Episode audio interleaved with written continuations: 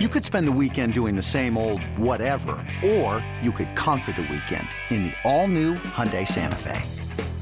Visit HyundaiUSA.com for more details. Hyundai, there's joy in every journey. This is A's Cast Live, your comprehensive look at the Oakland Athletics. Drive to deep center field. Going back, Hernandez at the track, right to the wall. Gone! Elvis Andrus! And 29 other MLB clubs. High drive, deep left field. Nino left the building. Guerrero lifts one to left field and gone.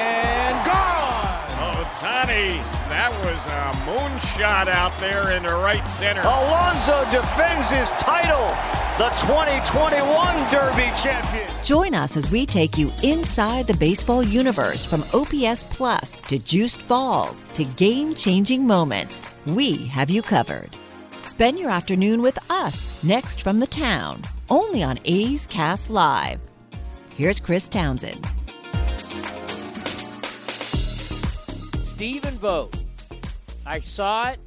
I'm not shocked by it because when you're around this for a long time, nothing shocks you anymore. I mean, nothing really can shock you in baseball. You know, moves like this are not made necessarily in other sports, but in baseball, yeah, doesn't shock you, especially with the A's in the type of year that the A's are having, which is going to be a year of a lot of change, not a whole lot of continuity. Trying to find people that, you know, may be a part of the future. I don't know.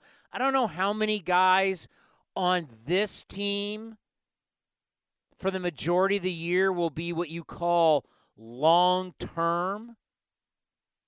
Some might be. Some might be here, you know, if, if everything goes to plan when the new ballpark is going to open up. Some of the names you might see this year may be a part of that group, but a lot probably won't. So, why bring in a guy like Stephen Vogt? Well, A, he's like really bringing in somebody who is that tweener between the coaching staff, which is, you know, luckily a staff that's been here a long time, but he's that he's that like tweener in between player and coach. And what he can be the eyes, the ears, the mentor to a lot of guys who are going to be coming up that they're going to trust, they're going to look to. Not to say they don't trust the coaches, but still, coaches are coaches.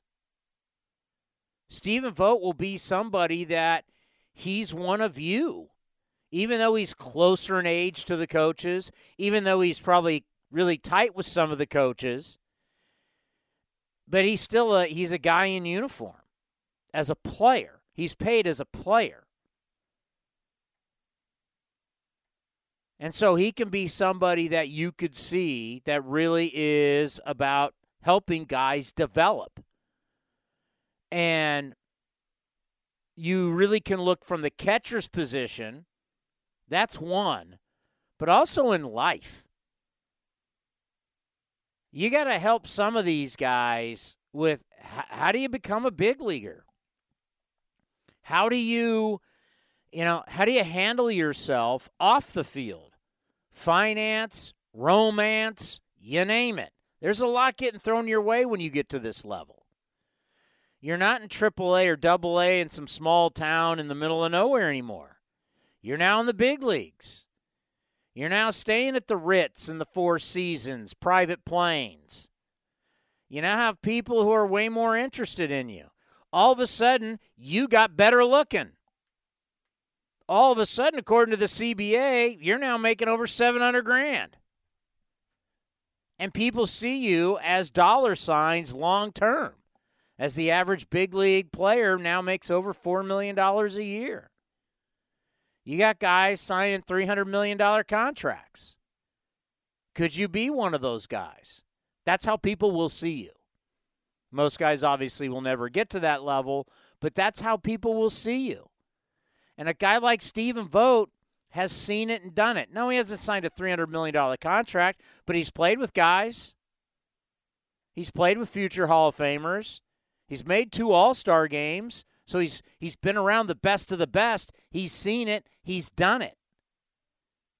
And you bring him in to kind of, you know, be the adult in the room. Selfishly, great for us because we got the relationship with him, known him for years. You know, great moments in the playoffs. You think about his big hit against the Tigers in the in in the uh, ALDS, and all the years, and Jonny Gomes bringing him out to do the referee, and you know that really put him on the map as people saw that, and then they just went hog wild for it on MLB Network. Having Stephen Vogt on the team with the extra roster spot, hell, with a couple extra roster spots at 28, why not? And the great thing about Stephen Vogt and his wife as a basketball coach, you know, she has always been like, get your butt out there. You're not retiring, you're playing. And maybe this starts to, and we'll ask Stephen coming up here at noon, maybe this starts the transition of Stephen Vogt becoming a coach. And I don't know how old his kids are. Cody, I'm not going to. You have any idea? They're a little bit older now because they were young when he was playing for us. Yeah, because Voters 37. We share the same birthday, just a couple years apart. But I think I want to say his kids are probably I don't know um, if I had to guess. They're not babies anymore. Yeah, they're not toddlers. Yeah. So at some point, you know, you you you, you get into the I'm back with the A's family. I mean, look at look at our manager now, Mark Kotsay. Mark Kotsay, the same thing. Transition from the player, start being around the organization, kids start to get older. We forget about these guys being family guys right? We forget about this. I don't because I'm dealing dealing with it in my life. I got two 16 year olds.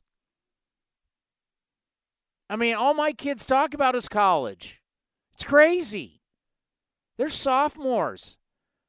I didn't talk about college as a sophomore.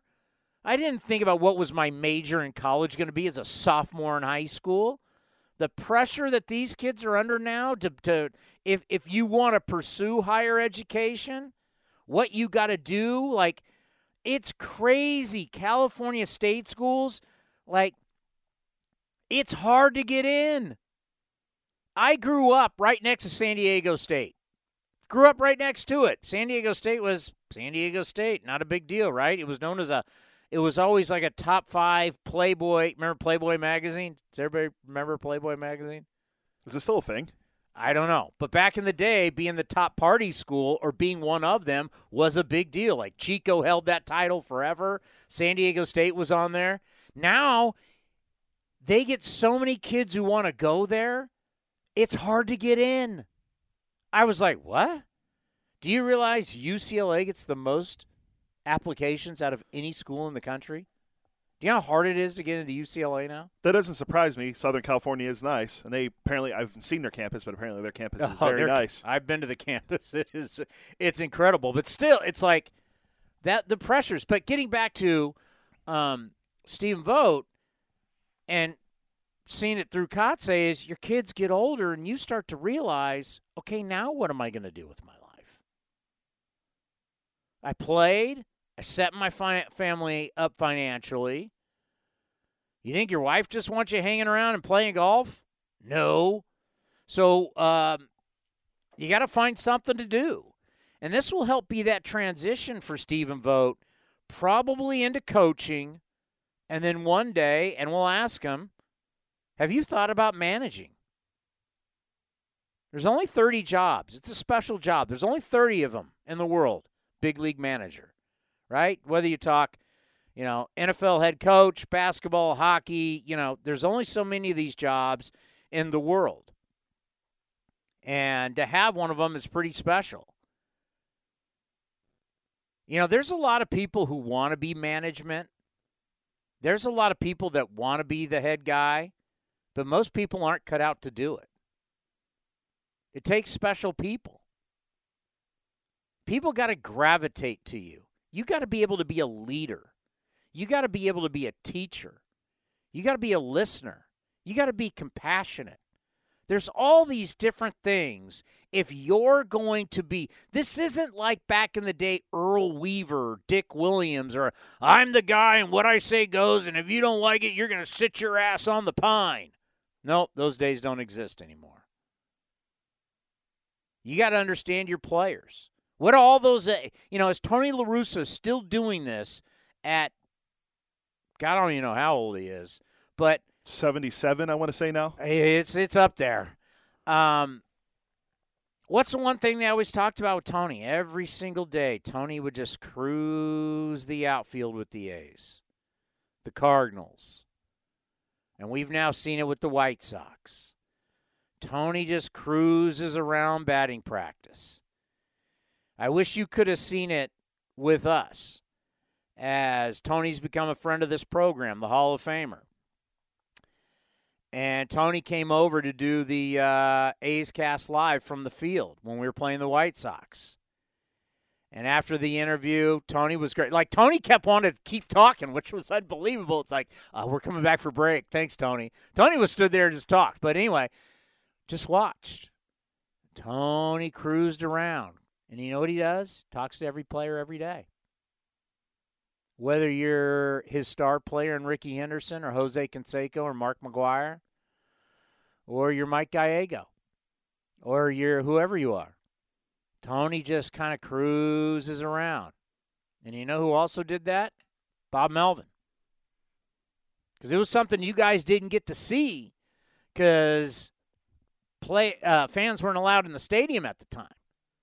But Melvin would Melvin would cruise around and make sure you have a conversation at some point basically with every guy every day. You want to know how's things going? How's the baby? How's your kids? How's your wife? How's your girlfriend? Hey, I heard your mom's not doing well. How's every You want to know. You want those players to know, hey, this guy's concerned about me as a person. That's what manage that's what good managers, it's management. You have to manage the room. You've got to be the adult in the room. As I always say, you're the guy at the front of the plane. You're the guy at the front of the bus. You're the leader. There's a reason why in the NFL, there's like seven, eight buses. The first bus, so when you get off the plane in the NFL, there's like seven, eight buses. And there's a police escort. Every team has a police escort everywhere they go. The, and the buses all have one, two, three, four, five, six, seven, depending on how big your traveling party is. With the Raiders, I think we always had set six to seven buses, depending if you if this was a trip that you were going to be bringing sponsors and stuff. There could be eight, but bus number one, bus number one, whether it was getting onto the plane, getting off the plane, going to the hotel, leaving the hotel to the stadium, from the stadium back to the plane, bus number one always had one guy at the front. Front row, he was the guy. No one else sat with him. No one else sat there. There was one guy. Who was that guy? The head coach? It was the head coach. He's the leader of the team. He leads. It's just, and I remember eh, with the A's, Bob Melvin, front row, by himself every time to the ballpark, ballpark back to that. That's the guy. And a lot of people want to be that guy, but a lot of people can't. And some people get that opportunity and they don't last very long in that job because they don't have what it takes. Stephen Vogt could be that guy. So I'm excited to talk to Stephen Vogt uh, coming up here at noon. Going to be great to have him back. And what does he see as his role? What did what did Billy? What did David? You know who who who's talking to him? What have they told him the expectations are? Because this is not to me one of those deals where your agent calls up, you do a deal with the agent, the agent calls Stephen Vogt, Stephen Vogt signs, Stephen Vogt shows up, Stephen Vogt plays. I don't think it's that.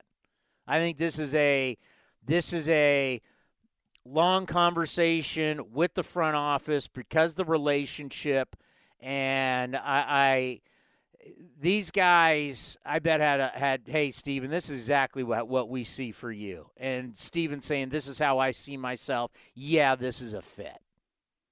This this is not an agent is involved, but I guarantee what I'm trying to say is this was a deal done between the players and the organization. This is an organization Stephen loves, and this organization loves him. So this just wasn't an agent going, you know, this wasn't your typical Scott Boras calling up Billy Beane going, hey, I need a favor. There's been some favors, right? Agents who have long-time relationships with front office people will be like, hey, I need a favor. Can you sign my guy? Stick him in AAA. Um, can I give you one? I think, I know, I think I know where you're going, but take, I want to hear it anyway. Take a guess. Take a guess. Uh, are we going to throw out The Dark Knight? Why was Matt Harvey signed? What? Why? Why? No, every, well, you know, we saw maybe the the potential of Matt Harvey. Matt Harvey needed needed needed a spot, and so Boras's people found him a spot. They have a great relationship with the A's. Um, it is what it is. Really, what you want to be, and this is where football, I think, really figured it out with the with with their version of the salary cap, is modern day football where we are today. You are not beholden to a player long term. That's the number one thing. No one talks about a guy. Will he play his whole career here? The only single position where you will entertain that is quarterback. You won't entertain that a guy will be with you his entire career. There's not a position. There's not one position where you go, will that guy be with us his entire career? That's all we talk about in baseball. If, if you got a pretty good player, oh, you're going to sign him long term. Is he going to be here forever? To where in football, the only guy, and that's if he wins a Super Bowl. You could be a good quarterback, have numbers, and your fan base won't even talk about keeping you long term. So football has conditioned its fan base to, hey, love a player, but he ain't going to be here long term. Perfect example just happened today. Matt Ryan just got traded from the Falcons. Matt Ryan got traded? Yeah, Matt Ryan, Indianapolis Colt Matt Ryan. No. Yeah, for you know what he got traded for? A third round pick. But the 49ers can't trade Jimmy Garoppolo. Wait a minute. Matt Ryan is a Colt? Yep. I didn't see that. And then, and Look, then, and then hey, you know what the difference is? I've been working all day. You've been sitting in front of your computer in socks and watching baseball and hanging out on Twitter. And I've been working. I'm gra- look at the dirt underneath my nails. Now, I'm like a contractor. Well, I, what you were doing, I helped you do the other day too. So we're it's it's a grind, man. Well, yeah, you, you were the the key phrase the other day. Yeah. Uh, but no, Bri- I, real quick to, to finish the Matt Ryan point. Matt Ryan's a Colt. Matt Ryan, a Colt. Marcus Mariota, a Falcon. Was was his deal up with the Raiders? Yeah. So, at his old offen- offensive coordinator in Tennessee, the head coach of the Atlanta Falcons, Arthur Smith. So there you go. Matt Ryan at the at the end of his career will have Hall of Fame numbers. Yeah, he'll, He won't have Hall of Fame trophies. He'll have Hall of Fame numbers. yeah. But football conditions you that nobody that you have is going to be a guy that you have forever. Like the fact that Aaron Donald could hang him up and he's a lifetime Ram is so like like no one stays with their franchise forever. But in baseball we crave it. And like the A's, and I understand our fan base craves a franchise guy. But there isn't a franchise guy anymore in the NFL. Well, you, uh, another example in baseball. And don't go like, well, what about now Aaron Rodgers? No, no. Okay. Those are anybody who's like an Aaron Rodgers now is an outlier. Okay, I, I would no, I wasn't even going to say Aaron Rodgers. I was going to say with baseball. Uh, another Atlanta guy, Freddie Freeman was supposed to stay with the Braves his whole career. He's not even there anymore.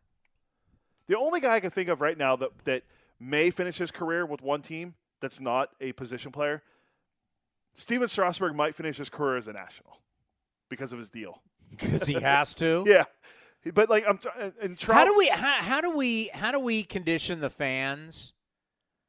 And this might be interesting to talk to Chip Caray about, legendary voice of the Atlanta Braves on television of the famed Caray family. Hey, Like, how do modern day sports fans? We conditioned you to buy jerseys. We conditioned you to care, but really, you shouldn't necessarily care so much about the actual players. How do we change your mentality? How do we change your fandom and how you re cuz once again, NFL people for the most part really you root for teams. Knowing that players you can buy a player's jersey, but you know, the average guy only plays like 2-3 years at best, and there's a good chance that your guy who you love won't be there for his entire career. uh, uh, look at the Braves for example. Again, back in the '90s and 2000s, did Greg Maddux finish his career as an Atlanta Brave? No. I believe he finished as a Padre. Or a Dodger, Dodger. was one of the Southern California teams. Tom Glavine, I think, left to go to the Mets and came back to finish his career. John Smoltz left too. Red Sox. Yeah, so these John guys, Smoltz. so the you know, so talking about Chip Caray, like these, Chipper Jones would be like he's the one. he's the one. Andruw Jones was a Yankee. Not even Dale Murphy. Dale Murphy got traded to the Phillies. Exactly. So like, it, there's not there's not a modern day baseball players to stick with one team. It's very rare. Derek Who, Jeter. who do we got? Jeter. Uh, you probably got Trout. because of his contract. Yes. Well, then again, I, mean, I would sign him when he's 38 if he still plays well. Trout and Let me look. Let me think around the league. now don't give me young guys because young guys can get moved. So you can say, well, Acuna, Acuna, could he could get moved? Um, Who's he, a guy that's re- he- locked in that you know? You re- said Strasburg, but that might be because of he, he retired, but Kyle Seager spent his whole career with the Mariners. but I, but I get what you're. I'm trying to think. Who who reached out? I think it was the Rangers. The Rangers, they wa- Rangers reached out. I think I read that. They wanted him to play with his brother. Yeah, and Like who in baseball? We're probably missing somebody, but who in baseball are you?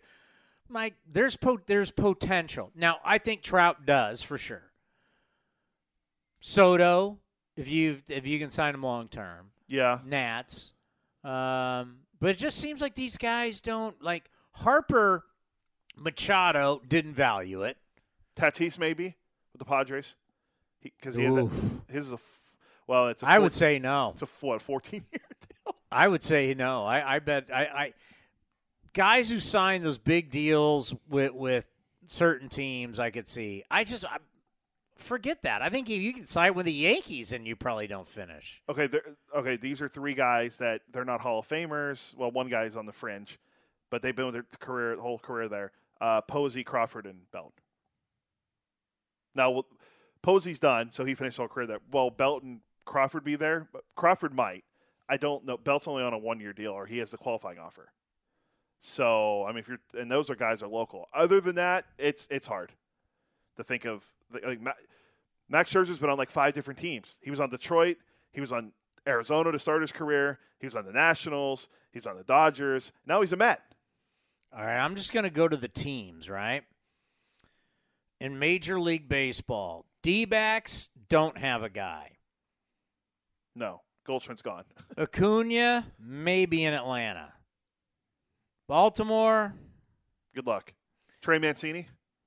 uh, Red Sox, Right now, it would be Bo. Well, he might opt out. Yeah, we're talking about Bogaerts as a free agent. De- Devers. I don't. Uh, we're talking guys now. We're not talking great, That, Devers is a good player, but yeah, I get where you're going. Okay. right? All right. Uh, Cubs, Uh, not right now. White Sox. Uh, Jose Abreu, but he came up later though. Had a hell of a career though. Yeah, he's been pretty good. he's been really good. Uh, Cincinnati Reds, Joey Votto. Votto. Votto, yeah. Is that because of contract? Oh, you don't think the Reds are trying to trade him with the money he's making? So that's they- just because of contract. I- mean, he's a good. He seems like an all-around really good guy. and he fits in that. He's been there for so long. Uh, well, his first year was like 08 or 09, I think. Um, and he broke onto the scene in 2010 when he won the MVP. So he'd be the guy, but he makes so much money. Like, let me pull up that contract. It's just, um, it is not All right. a team friendly uh, deal. So this is alphabetical order. Uh, that would be your Cleveland Guardians. No. Uh, Jose Ramirez has been there for a while, but he's been rumored in trade talks too. Rockies. eh. Yeah. Um, Trevor Start. Huh? they did just resign uh, Ryan McMahon to a four-year, seventy million dollar deal. And I heard the the girl who works for uh, MLB Sirius XM, who she covers the Rockies. Oh, Jenny Cavnar. Yeah, she was loving on him today. Um, Tigers. No, Anyone? no, because Cabrera got traded there. Uh, Astros actually have two. You got Brant, uh, Bregman, uh, and Altuve. Altuve. Okay. Uh, Dodgers. Bellinger. eh, Kershaw. eh. But he must left this year. Yeah, I, I don't know, right? Like, Walker Buehler, no. Oh, we didn't even bring it up. Kenley Jansen's a Brave yeah. I got a one only a one year deal. for sixteen million. though. that's here we go contracts again, but that's still it's a good move for him. I mean, he can he can go he could reestablish his value and enter the market again next year. Marlins no, Brewers no. Uh, Brewer, yeah, no, because Yelich was traded there. Uh, Twins no. Buxton, if he finishes out this this contract, he could be a guy. Long term. I'm talking long term. He's been there for a Entire career. He's been there since 2016 or 17. But probably he probably won't be there. So it's the Twins. Mets. deGrom. The only guy I can think of. The guy who's opting out. The hope the opt out. They're probably resigned. Conforto's a free agent. I don't know. I'm gonna say no. Uh, Yankees, right? The Yankees be next. The Yankees would be. Well, yeah. Aaron- You're a smart New York Mets, preceded by New, York York, Yankees. Yankees. Aaron Judge, maybe. Maybe. Let's, let's see. Starting pitchers. Nope. Got, no, no, I know Gerrit Cole was originally originally drafted by them, but he Oakland A's. We'd be next on the board. Uh, No. no. Uh, Philadelphia Phillies. Mm, no. Uh, top of my head, the only guy that's been there for a while, and he's just he's a decent player, is Rhys Hoskins. So probably not. Their vaunted first baseman now. Uh, your Pirates, no. Padres, Tatis. Giants, We already said them. Mariners. Well, I told you he's gone, but it was Seager. Uh, is anyone else? Who else has been on that team for a while? Haniger? No, because he didn't start his career there anyway. He was traded there. Uh, Cardinals, Um, Matt Carpenter's now a Ranger, so no. Arenado, no. Uh, Wainwright. Oh no, he started with the Braves though. Never mind. Rays. Unless Longoria goes back. Rangers, no. No, Gallo's gone. Blue Jays, potentially they got a couple guys, but that's a long way to go. Yeah, it's a very Let- let- long way to go. Let's see what happens when the likes of Guerrero Jr. and Bichette hit free agency. And then the Nats Juan Soto. So we just went through 30 teams, and the point of this the, the, the, the, the, the point of this exercise, there's very, very few guys that are going to be career guys with one team. And we really have to look at it. It's a dying, it's a dying thing. And that they're they're they're we should be conditioning ourselves as fans not to worry about one guy, one team for his entire career. You should worry about how much can I get out of this guy before we move him. And I and love him while you got him, right? Love the one you're with, but just know you're not ending your relationship with this guy. Or you're not in your final relationship won't be this guy. There's always going to be new players. There's always going to be new guys. Nobody stays with a franchise. I mean, if you could have Mr. Tiger and Al Kaline and he comes up at 18 and he dies a Tiger and he was at Tiger Stadium when you were there and he's always there, if you have that guy, great. But that is really not a reality. I'm trying to think of. I, I, I went back and looked. I was just trying to think if there was a Cub we might have missed. And Kyle Hendricks has been there for a while, but that's about it. So no, but Albert- yeah, you're, you're, you're right though about How about Albert Pujols? Like there, there, there- there's like a service contract that when Albert Pujols is done, it's like he gets a million a year for ten years to be like Mr. Angel.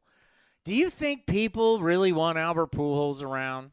Do you think like Pujols is going to be walking around the Big A and everybody's like, "Oh, yeah, it's Albert Pujols." Uh, no, if it was St. Louis, he'd get a standing ovation every time he walked around the ballpark. This is when he's retired. Um, yeah, like they, like even think of like the, some of the best players of all time. Trevor Hoffman didn't finish his career as a San Diego Padre. He was a Brewer. Yeah, there's a lot of guys like that that didn't finish their career. Uh, what the team they started with. It's a very it's a rarity to have a Derek Jeter or a Buster Posey anymore in baseball. Now you're right about football. It's been one you know one one team for the quarterback. Like look at basketball. Steph Curry is with the Warriors. He'll probably he might finish with the Warriors his whole career. Even in basketball, you don't get it. Kevin Durant didn't say what the uh, Oklahoma City Thunder slash Supersonics his whole career. LeBron James has been back to Cleveland twice already. And Michael Jordan was a wizard. Yeah, yeah. Don't forget, Jordan was a wizard. Yeah, you know, it's just, and that's, and, and I always, I, I, I know it, it just sucks to hear, but I think that's very important for our fan base. Our our fan base, you know, because they've never had it. I think they long for it, but if they had it, they'd realize how it's overrated. Because it is not fun to watch your your supposed superstar. It's not fun to watch him get old. It's not fun to shop him. It's not fun to get rid of him. It's not. It's not fun to watch someone age and not have the numbers anymore. And then, you know, the only good part is at the very end when you do this like you know this the, the this farewell tour. How many guys have really had a farewell tour? You know, it was like Cal Ripken, Tony Gwynn, very few. George Brett, Jeter, Jeter, Rivera. very few have had a farewell tour. But I'm telling you, the lifetime guy, it just it's it doesn't it doesn't. Do you think the do you think watching Pujols at the end was fun for an Angel fan? I don't. I don't know. I'm married to an Angels fan. I don't know how much they enjoyed watching Pujols. Period. After the first couple. Like, who wants to watch a guy's skills erode and yet you still owe him all this money? And oh God, what do you do? And he still wants to play every day. Of course, he wants to play every day, but you don't want him to play every day. Why? Because the numbers show he shouldn't play every day. And my God, it's painful to watch him run down to first base. It's like A's fans, you haven't had to deal with that, but you, sh- but boy, do you want it. I I pulled up Votto's contract. How much do you think Joey Votto's making this year at age 38 with for the Cincinnati Reds? But you got to realize, I became a Votto fan last year when he stopped trying to walk and he started trying to hit, home runs. He did have a good year last year. I'll, um, at age 38, Joey Votto is making 25 million dollars. At age 39, how much money is Joey Votto going to be making? Twenty-five million Million. At age 40, Joey Votto is going to make $40 million. Well, it's a team option with a $7 million buyout. I'm pretty sure they're going to buy him out when he's age 40 for the $7 million. And so he has two more years left with the, the Reds for $50 million because who wants to take on that contract? He's still a good player, but he's not the player he was. Like last year, he was last year he was really good. Because he, he was swinging it. he hit He 30 wasn't trying to walk anymore. He was at, he admitted it. That was the coolest thing about Joey Votto last year is that Joey Votto actually admitted, you know what? Because a lot of people criticized him, including yours truly. It's like, oh, your on base is great, but your team stinks, and you're not like. Go to his runs scored. How much has that dipped? Um, let's see. His run scored. He he scored 106 in 2017 at age 33. Then it was 67, 79. He only played in 50 games in 2020, obviously, and then he had scored 73 runs last year. 36 of them were because he had a home run. But that was the thing. He admit because he he he heard the criticism like that's great. He walks a lot. So what did he start doing? He says he's trying to hit home runs. How many did he hit? 36. I became a remember. Do you remember when I flipped Yeah. on him last year? I became a Joey Votto fan last year. I'm just looking at his numbers. Like he has really solid numbers. He's only broken. How many times do you think he's broken 100 RBIs in his career? Not a lot. Three. He had 99 last year, so Yeah. it, could, it could have been four. Three times he's done it. in that ballpark, in Yeah. that bandbox. But look at his look at his on base percentage. Uh, his oh, his career on base percentage is 416. It's pretty good. Now, how many RBIs? Uh, career RBIs 1,065 and 331 career home runs. But yet, at the age of what did he say? You know what? I'm tired of just being the guy that walks a lot. Uh, how many home runs? 37 years old, 36 home runs. Because he started swinging it. Good for him. I'm not. I'm not. Do not bring down my guy Joey Votto now. I feel bad now. He's no one. He's no one in that line. Castellanos is a Philly. Oh, they got. I guess they do. They still have Moustakas, but they really don't have anyone. That Winker's gone. Uh, Barnhart's gone. Why would you have Moustakas at this point? And can you deal him? Uh, let's see. What's I mean, the universal DH should help you out, right? Yeah. Some, some guys should really benefit from the universal DH. Like some guys, they saw that rule and said, "Man, I'm going to get a paycheck for at least four or five more years." he had a negative one. po- He had a negative one WAR last year. Uh, he only played in 62 games, but man, Moustakas has fallen off. I mean, he had 35 home runs in 2019. He put he only hit eight in 2020 in the shortened season, and then he only played in 60 games last year, and he hit six at age 32. And they're paying him now. Moustakas is making 16 million this year, 18 million next year, and then he has a 20 million dollar option with a four million dollar buyout the same year as Joey Votto. Yikes! If you're the Reds, someone will take him though. If you try to trade him, I mean, I think he has the money he he's owed is a lot easier to take on than Joey Votto because of his age, and the universal DH would help it. Yeah, I mean, just I don't know why we we got stuck on the Reds, but they uh, they're not the Reds anymore with Adam Dunn hitting all these home runs. They're going to be a lot different this year, but. Um, you just you got to feel bad. In a way, I feel bad for Votto. You know, entering the twilight of his career, and he's going to be playing on some probably bad teams in Cincinnati. I don't know, and we'll have to ask this for David Forst next time. This episode is brought to you by Progressive Insurance. Whether you love true crime or comedy, celebrity interviews or news, you call the shots on what's in your podcast queue. And guess what? Now you can call them on your auto insurance too with the Name Your Price tool from Progressive.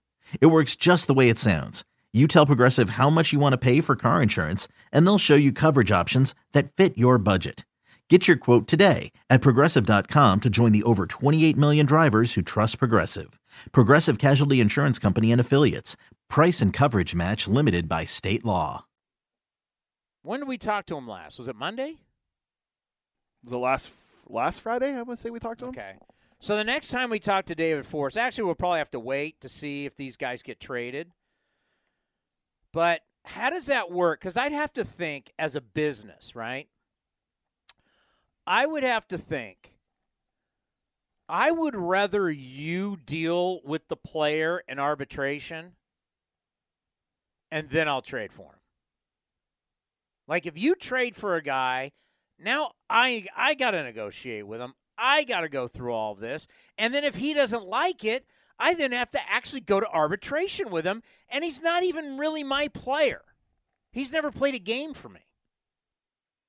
Why would I want to deal with that? I rather you deal with it and then once you come together with a a a price then I trade for him and I don't got to worry about it. I don't have the hassle. Now, I, I would think that's how you'd want to do business. I don't know if that is the case. Do you have here on the playbook what they got? Yeah, I think uh, Manaea. I have it at the very top. Um, if I don't, then it was like it was nine point It was, eight. it was nine something for It was like Montas. no, no, nine point eight from Anaya, something like that. And, nine it's- and it was five point. It was like five point zero two five million for Frankie. Here you go. Manaea nine point seven five. Uh, Frankie got five and change. Yeah, five point zero two five. So our team's looking at this saying, let the A's deal with that. Now that that's set, now we trade for him. Or does that just not even matter? Well, uh, the okay. So I see what you're saying with that, but look at what happened with Matt uh, Matt Olson. Matt Olson was traded. He was an arbitration guy, and he was he resigned for eight years. Matt Chapman just agreed to a two-year deal worth 25 million with the Blue Jays, so bought out his last two years of arbitration. The only guy that didn't agree to a deal, Chris Bassitt and the Mets didn't agree, so I think they're having a hearing on what his salary will be. Yeah, you're having a hearing with a guy that's not even your guy. So you got to go in. Well, he's your guy, but he's really not your guy. He hasn't pitched for you yet. And now in arbitration, you got to go in and hammer him because that's what happens. You have an you have an arbiter, and you got the team, and you got the player, and you have to go in and argue against the player. So the Mets are now going to go argue against Chris Bassitt, and he's never thrown a pitch for him yet. You think that goes over well? It's interesting. It really is. Do you see what I'm saying now? Yeah. Like so all right, take take take Matt Chapman. The Toronto Blue Jays obviously said, "Okay, we'll give him 25 million for 2 years to buy that." But if I'm a team, wouldn't you rather have the A's work out the deal and now when I trade for Sean Manaea, I already know what I got to pay him. Yeah, I get where you're saying coming with that. Then you can also you can also trade for him and give him an extension. Too. I can, but I don't have to. No, and you don't. He's making nine point. If if if I'm give me a team, Yankees. Hmm, okay. I'm Brian Cashman. If I trade for Sean Manaea a week ago, I got to deal with this. But now I trade for Sean Manaea, I don't have to deal with anything. I just say, here's the ball, take it every five days, and you're making 9.75 million. I'll deal with you later. But if I trade for him a week a, a week ago, I got to come to grips with him and maybe he thinks, "Oh, I'm coming to the Yankees. I want more money." And then I got to do what Bassitt's doing with the Mets. I now got to go to arbitration with a guy who's technically never even thrown a pitch for me yet. He just got to camp, and you already are. Your guys are already going to be hearing about money. Yeah, I got to go fight against you about money, and you haven't gotten one out for me. That just seems uncomfortable. So that's why I could be totally wrong, but I think now this sets up the process, makes it easier to trade. You know what Manaea is. If you're a team trading for Manaea, I know what I got to pay him. If I'm trading for Montas, I know what I got to pay him. And here are the prospects that I'll give. Here's the money I'm taking on. It's a business. You always have to know the dollar amount. The dollar amount is key because you have books, you have accounting, you have an ownership group that said this. I think what people don't understand is that baseball is a business and that ownership and the accounting department gives the front office a number of what they can work with. For some reason, we act like these vice president of baseball operations or baseball president or GM whatever whatever your title is that these guys are deciding the money that can be spent. I really believe baseball fans think that. That they think that these guys who get these fancy titles run the checkbook. And the answer is no, they don't. They're told what they can spend, they're told what the parameters are. When they have to go spend, you give me a contract, whether it's Bryce Harper or it's Manny Machado or it's Lindor or it's Mookie Betts, you have to go to ownership. Hey, we want this guy. This is what it's going to cost to sign him. Are you cool with that?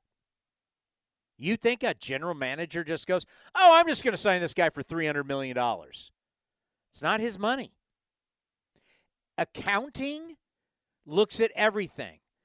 Accounting, the accounting department looks at what you're making off television, what you're making off attendance, what you're making off merch, what you're getting from baseball, and they look at all that and they put it all together in these fancy graphs and all this kind of stuff, and then they go to the front office and they say, "This is what ownership approves." Ownership approves a hundred. We'll just throw a number out there: a hundred and forty million dollar payroll, up and around there. So then you know, as a GM or vice president of baseball opera, you know all those stupid titles these guys have. You know, you got around 140 million to spend, and I can do it with 25 players. Well, it then switched to 26 players, and now it's switching to 28 players for what the first month. But that's what you got. Ownership doesn't say, here's a blank check, spend whatever you want. Oh, yeah, go over that luxury tax. Nope. Every single guy who runs an organization has a limit. He doesn't have an unlimited. Uh, he doesn't have that black card where he can just spend as much as he wants, or gal as much as she wants. Kim Ng and Florida, Kim Ng in Florida with the uh, Miami Marlins. I guarantee he doesn't have a black card. She can't spend whatever she wants on players. She did re-sign Sandy Alcantara though, but yeah, you're right. They're they're not spending. You know, they're they've been rumored to be on in on some players like Castellanos and the Jorge Soler signing was a good move for them. Three years of 36 with opt-outs, but Yeah. you're right. She's not going to get the the green light to go out and sign Bryce or no, Bryce Harper's a bad example. Uh, Bryce Freddie, Fr- Freddie Freeman and you know the Dodgers this offseason spent 266.2 million dollars on their payroll. That's Yeah. not even the most. Yeah, you sent the uh, you sent the the ESPN article. Now, obviously, we're in different times. It's hard to compare. The article is a little bit misleading because times are different, and you can't you can't compare the actual dollar amount of 2022 to let's say 1992 but you can compare percentages of how much stuff's gone up in free agency. But the article from ESPN says most money ever spent in an offseason on free agents. Think about that one for a moment. We spent 99 how many days was the lockout? 99. 99 days we spent lockout. 99 bitching and complaining about every little penny and yet in the end the owners and the players have agreed to more money ever in the history of free agency. The the previous high before this year was 2.4 billion dollars in 2016. This year, with 130 players having signed major league contracts for a whopping 3.265 billion dollars, that's a 36 percent increase uh, since then. So I'm wondering, percentage wise, what's the largest increase ever, though, in free agency? Uh, I don't know if that's if that was in there, but 36 percent is pretty good from the highest. But do you see what I'm saying? Yeah, yeah. Like, because I'm not going to compare dollar amounts of the 2001 or 1991 or, you know, but there's been years where guys have raked it in. Free agency, just the money was different. Like here's an example. Here's the five biggest spenders of this offseason. The Rangers, 580.7 million dollars. Okay, what now notice what we're going to talk about here. The majority of these teams are losing teams. So, losing team Rangers, check. Dodgers, two, 266.2 million. Winners on the other side, check. So 1 1. The New York Metropolitans, 258.5 million. Losers. They go into the loser category. That's two. The Detroit Tigers at 235.5. Loser category three. Now, this one's going to be interesting 'cause they had a winning record last year. The Philadelphia Phillies at 200, Losers. $204.15 million. Loser category because they weren't in the playoffs. Okay, so here's the teams that spent the least. Okay, okay. So there's five teams that spent the most. One of them's a winner. One's a winner, four were losers. And you might say, huh, but that's the reality. The losers have been waiting to spend money, right? Yeah. The losers, like Texas, we knew, new ballpark. COVID screwed that up. They weren't able to have fans, but they've had money that they've wanted to spend. Free agents realize, okay, I'm gonna look. I'm gonna look foolish getting on camera at a news conference saying that I'm here to be a winner.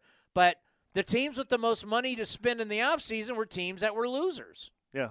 Are you are you quoting Kris Bryant again with the uh, I- Kris Bryant, Kris Bryant went to Colorado to be a winner, and he likes the school districts. Uh, so here's the, the teams that spent the least. Now, obviously, we everyone knows our fan base knows that we haven't signed a free agent yet, so our is zero.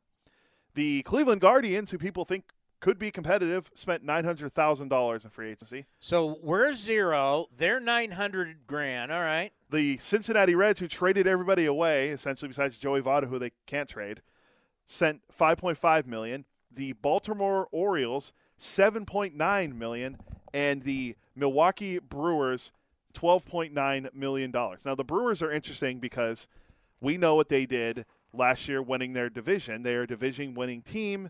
They have a very good uh, pitching staff with Brandon Woodruff and reigning Cy Young winner Corbin Burnes, who is looking to repeat as a Cy Young winner. But they spent $12.9 million in free agency as a team that won the division. It could be a favorite. Well, I don't think they're the favorite in the National Leagues anymore, but they're a team that, that is competitive. And real quick on them, Josh Hader, new deal yesterday, agreed to an arbitration deal of $11 million. So Hader got paid, but let's see if he's every year. What do we hear about Josh Hader every year?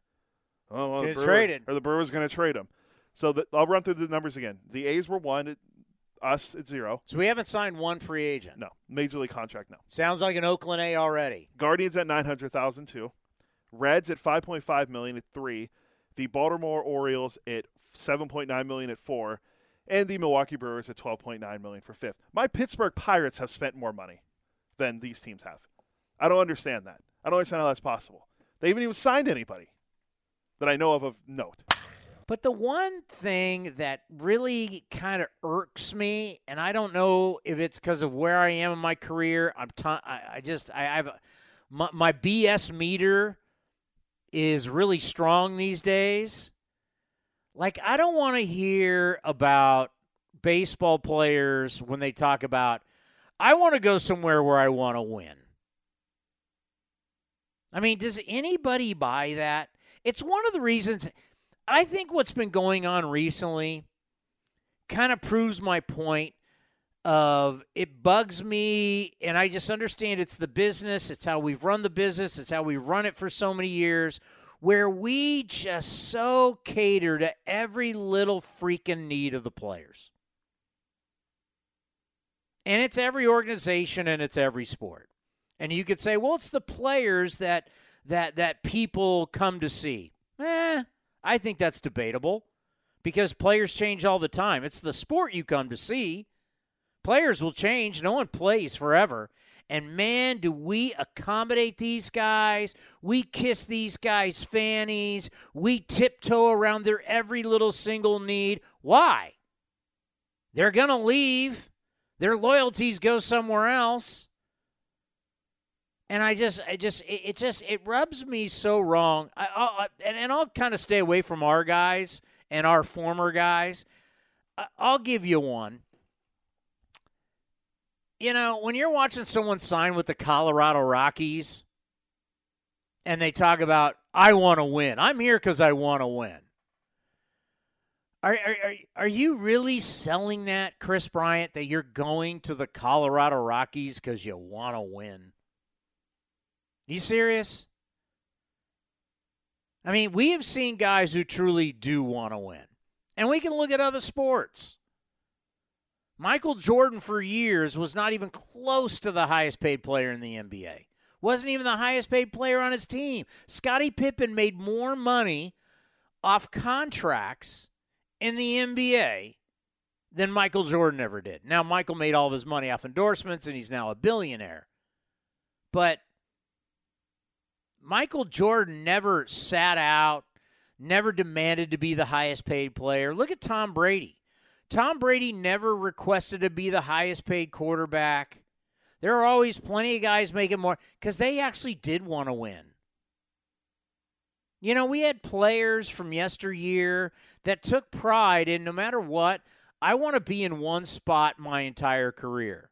So there were some lean years for Cal Ripken Jr. in Baltimore. There were lean years for Kirby Puckett in Minnesota. There were lean years in San Diego for Tony Gwynn. But there were also great years.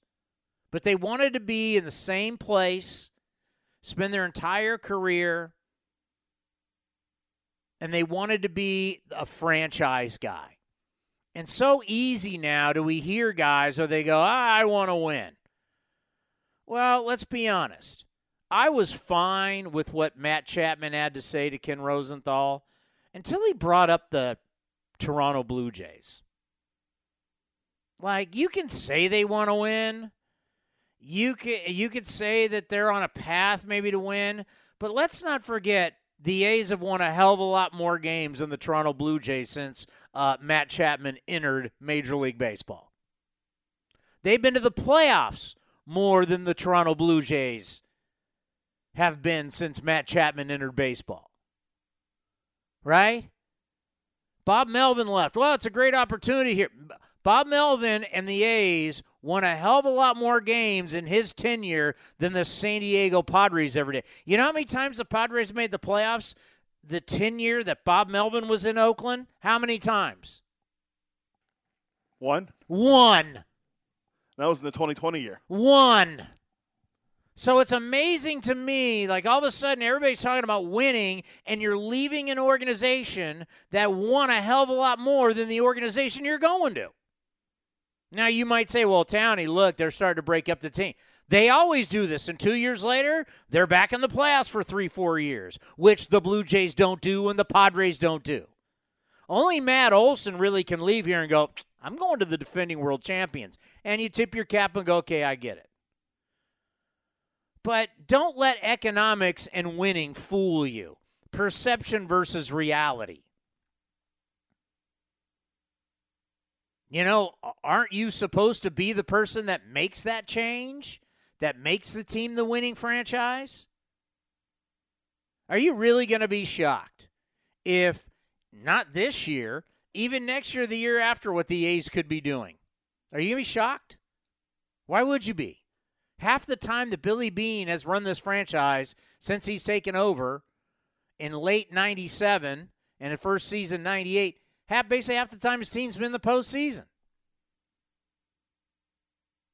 How many times have the Toronto Blue Jays won their division since um, I'm going to throw it out there. Throw, put them up on Wikipedia. I'm going to say the Blue Jays have won their division one time in the last 20 plus years. Uh, okay, so let's go back to 2000. Let's go back to let's go back to 2000. Since 2000, the Blue Jays have won their division one time. Wow, you would think I cover the Toronto Blue Jays. I'm so smart. It was in 2015 when they won the division and lost in the ALCS four games to two. I'm a guy who doesn't cover the American League East. I'm a guy who doesn't cover the Toronto Blue Jays, and I could tell you they've won their division one time in the last 20 plus years. One time. But I, you know what? I we could have told you this when we had Scott Boras. I'm not even sure if you still have this piece of audio, but we had Scott Boras. Who what what what draft pick was he with that one time we had him on the field? Well, we had him both times. Was it Logan Davidson? We had Davidson and when Max Muncy was drafted. Uh, I think it was Logan Davidson. oh, year. Is, is this the this is when I asked him about Matt Chapman, and he gave us like a five minute answer. And that's talking about ba- he talked about Major League Baseball having teams in Asia, which it was one of the most. I'm not going to answer your question, and I'm going to take this roller coaster ride of an answer all over the place and never answer your question. It was just like, what is he talking? I mean, is Matt Chapman interested in staying here long term? And then all of a sudden it turned into Major League Baseball playing, having teams in Asia, which I still don't even know how he got. My mind was spinning at that point. I think I think I found it. By the way, uh, how long? It's a few minutes, so I don't know if we do two, play. Two minutes and ten seconds. Okay, fine. Let's play. He, but it just goes to show this is the mentality, right, of a Scott Boras client a Scott Boras client, these guys, there was quite a few of them who were representing the players at the meetings between the owners and the players. By the way, every Scott Boras client who was either on that executive committee, I don't remember what the exact name of it was. It was a uh, players uh, subcommittee. The players subcommittee, there was eight of them. they all voted against it, but every guy was a Boras guy. And then the four representatives who voted against it, represented for teams. I want to say three of them, I think, or maybe even four of them were Boras guys. Put it this way every Boras guy voted against this latest CBA. Right? And th- this is the type of, you know, this is the type of player that, you know, Carlos Correa turns down 275 million. Now he's signing this which I think is a good deal uh, for both Correa and the Twins. I'll go over that, uh, why it is a good deal. But you know, it's why Kris Bryant signs a deal in Colorado and says, I'm here to win. It's why Matt Chapman turns down 150 million. By the way, uh, how many people in the A's fan base? What were your thoughts? I'd throw it out there if we could take calls. I'd throw it out there when you heard that 150 million was offered. Clearly, by far the most ever. 10 years, 150 million. I mean, that's life changing. That's forget life changing money. It's it's generational wealth was offered to a guy and he turned it down. and he turned it down, saying, "Well, the commitment of the organization." He says that after he had just been in the playoffs three out of four years. By the way, I have the direct quote from right here. And Ken Rosenthal's piece in The Athletic, it came out two days ago. Here's a quote from Matt Chapman to Ken Rosenthal. If it was a team that was going to compete and try for it for years to come, go for a World Series, kind of like the Blue Jays, an organization that wants to win, wants to do things, that's when I felt like something would make sense. I didn't want to commit to somebody when I wasn't sure what the future would look like. And you had just been to the playoffs three out of four years, and the year you, year you didn't go to the playoffs, you won 86 games. Yeah.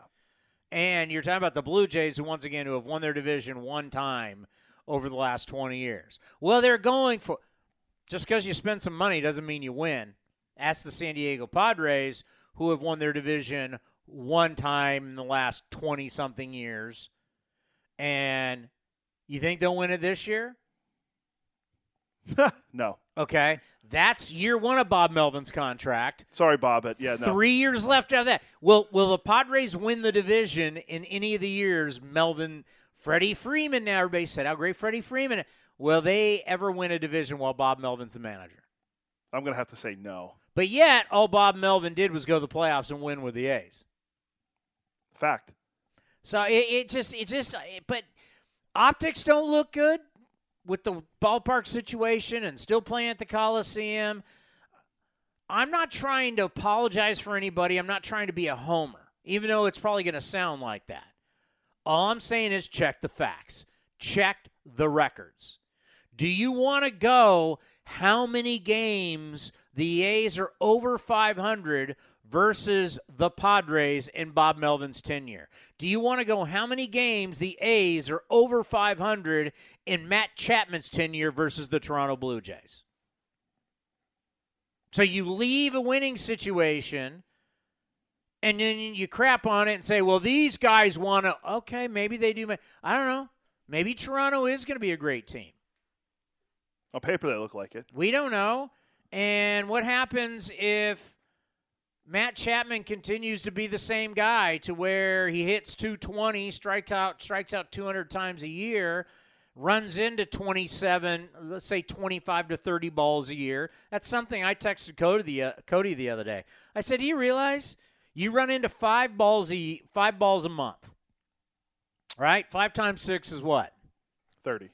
30 home runs. I run into five a month. We don't know what the score is. Score could be 8 1. You're, you're in the lead. You could be losing 8 1. You run into five balls a month, hit 220, and strike out over 200 times. Are you really that great of an offensive player? On paper, no. Right? I mean, I, it's a good ballpark to hit in. I, am not. I, I, think Matt Chapman will end up having a bunch of home runs. I predicted Don when Donald, Donaldson got traded. I said, hey, in that division, Donaldson, Donaldson, and of course, for a couple of years, Don, Donaldson was hell on wheels, and Donaldson won an MVP. Since then, he's made a lot of money not playing a lot of games. That age regression model has not fared well for JD, and the Yankees have, are taking a gamble on his money and his age. I just, what I don't want to do is crap on what this organization has done X amount of years of winning and being in the postseason. And they can get back to that pretty damn quick. We've seen that multiple times. But modern day athletes want to jump ship so fast. Modern day athletes want to talk about, oh, it's all about winning. Uh huh. All about winning. I mean, if you're all about winning, you would take good money, you wouldn't always take the top dollar if it was all about winning.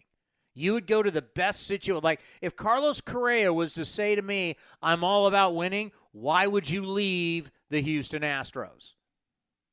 Why would you leave a situation where you're in the World Series or almost in the World Series every single year to sign with the Twins if you cared about winning? If you want to be about the dollar, I don't think in society, for the most part, that we're going to hate you for it. Capitalism, go ahead. If you care, hey, I'm looking who value who values me the most. Who's going to offer me the most money? Then just say it. But when you when you go like, huh, the Rockies, uh, the Rockies Oh yeah, the Colorado Rockies are offering the most money in years. I'm going to Colorado, but I'm here because I want to win. Man, come on. Do you really sign a deal, Carlos Correa? Which, by the way, it's a brilliant deal. Essentially, he can walk after it's a three year deal. He can walk after the first two years. It's a great deal for Minnesota. We're basically paying him for one year. We know we may like we may like him. We give ourselves options. It's flexibility, right? Flexibility is the name of the game in our sport. I have the flexibility if I'm the Twins to sign him long term or let him walk. I can let him walk after three years. He can walk after one or two. You basically signed him to this deal to have a, a top shortstop for one season. And it gives Correa the flexibility to wait for the market to kind of balance out, have a regular offseason, still young enough to get that big free agent contract. But but Cody, do you really leave Houston to go to Minnesota cuz I want to win?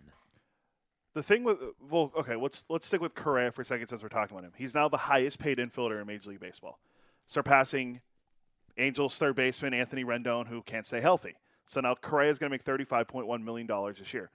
If you look at from his perspective, great deal for him. If he plays well, he can opt out and get more money because he'll be 28 entering the offseason next year. And the only other big free agent shortstop on the market next year, if this guy opts out, is Xander Bogaerts from the Red Sox. There were absolutely no shortstops really on the market this year.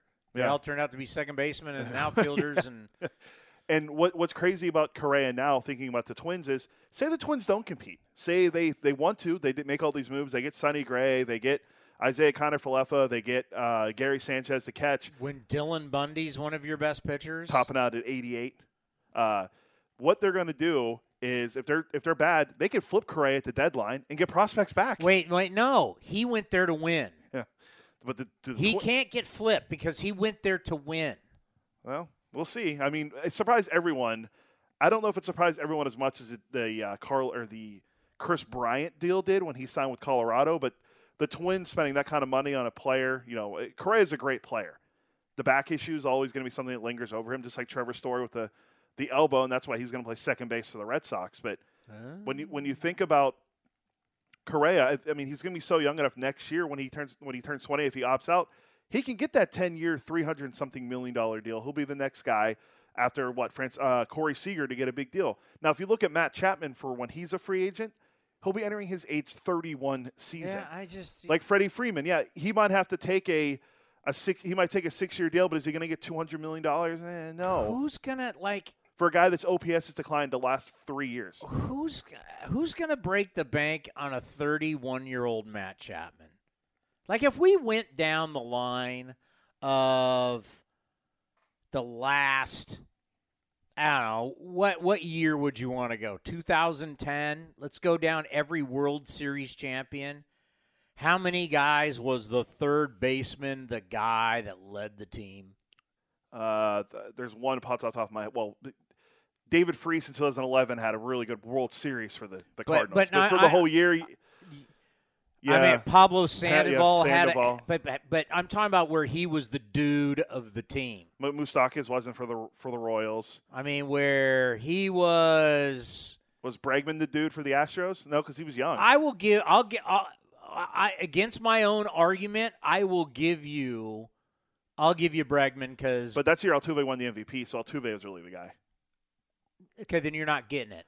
I, I'm not only is he the dude, he's really he's a really focal point. Oh, oh, okay, yeah, yeah. Then I would go Bregman. What uh, 2018 was um, the Red Sox. Who was their third baseman that year? Brock Holt. Um, I'd have to look at their team. 2019 was the Nationals. Uh, Rendon with the Nationals. He was really good for them that year. He was a focal point. So that's two maybe.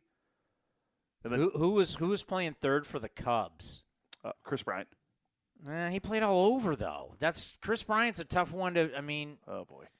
Sorry, I'm the you can't. all right, this game. it's, it's almost like we got to turn the TV off when they do the show because you, you you you they can't see what you're talking about. Just a tapper back to the mound that he overthrew. The Brady Singer overthrew the home plate. I don't. I I'd have to go to. But Kris Bryant played all over the diamond. So Rendon and Bregman would be the two off the top of my head. Moustakas would be in 15, right? Yeah. Sandoval Sandoval didn't even play in 2010. He wasn't even a part of it. 11 would have been David Freese with the Now, if the Rangers would have won the World Series, you can absolutely say Adrian Beltre, but they didn't win. So it's like, uh, how much money are you going to invest into a third? Let me let me throw this out there. If you had to bet, will Matt Chapman get an offer ever in his career again of 150 or more? I'm going to say no. I think he'll get slightly under that, but I think he'll get he won't get 150 million unless I could no I could be wrong. He can go out oh, there. Yeah, you could be wrong. He could go out and have a monster year, and someone gives him Yeah. 200 I mean, he had a home run in spring training yesterday. but the way baseball's going, oh god, I saw that. so did Kevin Smith from the A's, the guy that came over in the deal. So hey, they both have a home run. if Matt Chapman gets over 150, I'll be happy for him. But there are, you know, if he continues to strike out a lot, and and here's the other thing: now you're going to play, even though it's a better turf. Now you're going to play on turf, and you see what that did to Donaldson. Um, we'll see.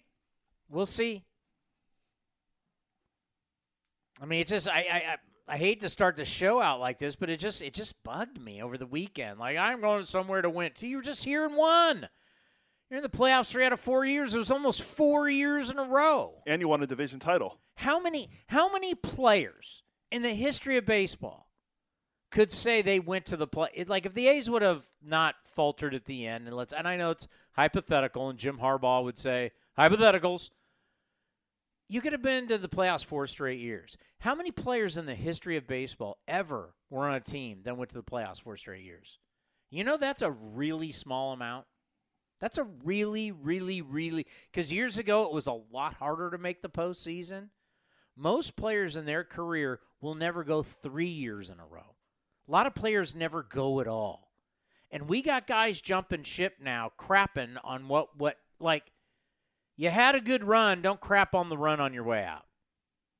I guess you know what moral of the story, that would be it for me. You had a good run and you did something that and I know in Oakland people go it's World Series or bust. They th- this th- this group of crop of players had a pretty good run. Better than most. We could go down the line. I could say, okay, has Detroit, you know, where's Detroit been lately, or Philly, or Seattle? You know, you could go down the line of all these teams that have not won. You can go through just decades of baseball of players that never went to the playoffs three straight years. So let's not just all of a sudden just crap on everything that went on here and to say it can't happen really again that fast. You know, because that would be the thing. It's like in two years, I could be interviewing Matt Chapman going, hey, remember when you said that? You're not even with Toronto anymore. You're a Boris client. You you're now in. Give me a team. You're now in Arizona because you got a three-year, sixty million dollar deal. Yay! He wanted to be close to home, like Kris Bryant. It Oh, was- it was- yeah. the, one of the best quotes from Kris Bryant is uh, they were saying is that it's closer to Vegas for him, and he ne- he's never been on a losing team, and he wants to win, Wait. and that roster is ready to win. So you're telling me what is the difference? A flight from Chicago to from to, f- Chicago to Vegas from Denver to Vegas. First of all, the Denver airport alone, if you've never been there, Middle of nowhere. is literally 50 miles outside. It's it's like an hour drive. So that makes up right there. That makes up the hour you might find that out. Can you find that out? I'm looking up. Here, which one? I'll do the other one. I'm doing Denver to Vegas. Okay. Chicago to Las Vegas. Nonstop on Southwest, it's two hours. Uh, Vegas to Chicago is estimated flight time three hours and 22 minutes. So an hour and 20, an hour and a half difference. But once again, 50 miles outside of Denver is the airport. 50 miles. Dude, it's like if you've never been there, it's like, so it's the, the time you think you save moving to Colorado, you just spent driving to the airport. And by the way, it literally take now. I've done it two ways. I've done it as a as a it's someone in a normal car, and I've done it in a NFL police es- escort Raiders to the airport, everybody get out of the way. It still takes almost an hour. All right, really the the big news about baseball going on right now is MLB and the Players Association, which I think this is really cool by the way, the fact that our sport is evolving and our sport is recognizing that you know you can make change and you can do what's best for the game and that our sport can do it on the fly. They can negotiate. They can come together. Was there a delay? Yeah but they got it done like we said it would get done. Well we said it privately. We weren't on the air but cody and i were saying to it don't worry it's going to get done. But look MLB and the Players Association have reached a tentative agreement to expand the rosters from 26 to 28 through May 1st to compensate for some of the uh, issues that you're going to have, like going to Toronto. Right now, going to New York with vaccinations is going to be an issue. Uh, with a shortened spring training, going to be an issue. So the owners still have to ratify this. But the new rules, like Shohei, the Shohei Ohtani rule, is great. Shohei Ohtani can pitch, and now they can take him out of the game, and he can remain in as a DH. This is going to promote more two-way players. Thumbs up on that. That's good for the game. Shohei, Ohtani's the, the MVP. If he goes out and has a rough outing for, let's say he goes out has a rough outing for three and a half innings, and you take him out, and now he can't play anymore, and he's one of the most dynamic players the game's ever seen. Is that good for business? For all these little kids, kids love Shohei, Shohei Ohtani. I love Shohei Ohtani. I hate the Angels, but I love watching him play because he's a freak. You want him to come out of the game?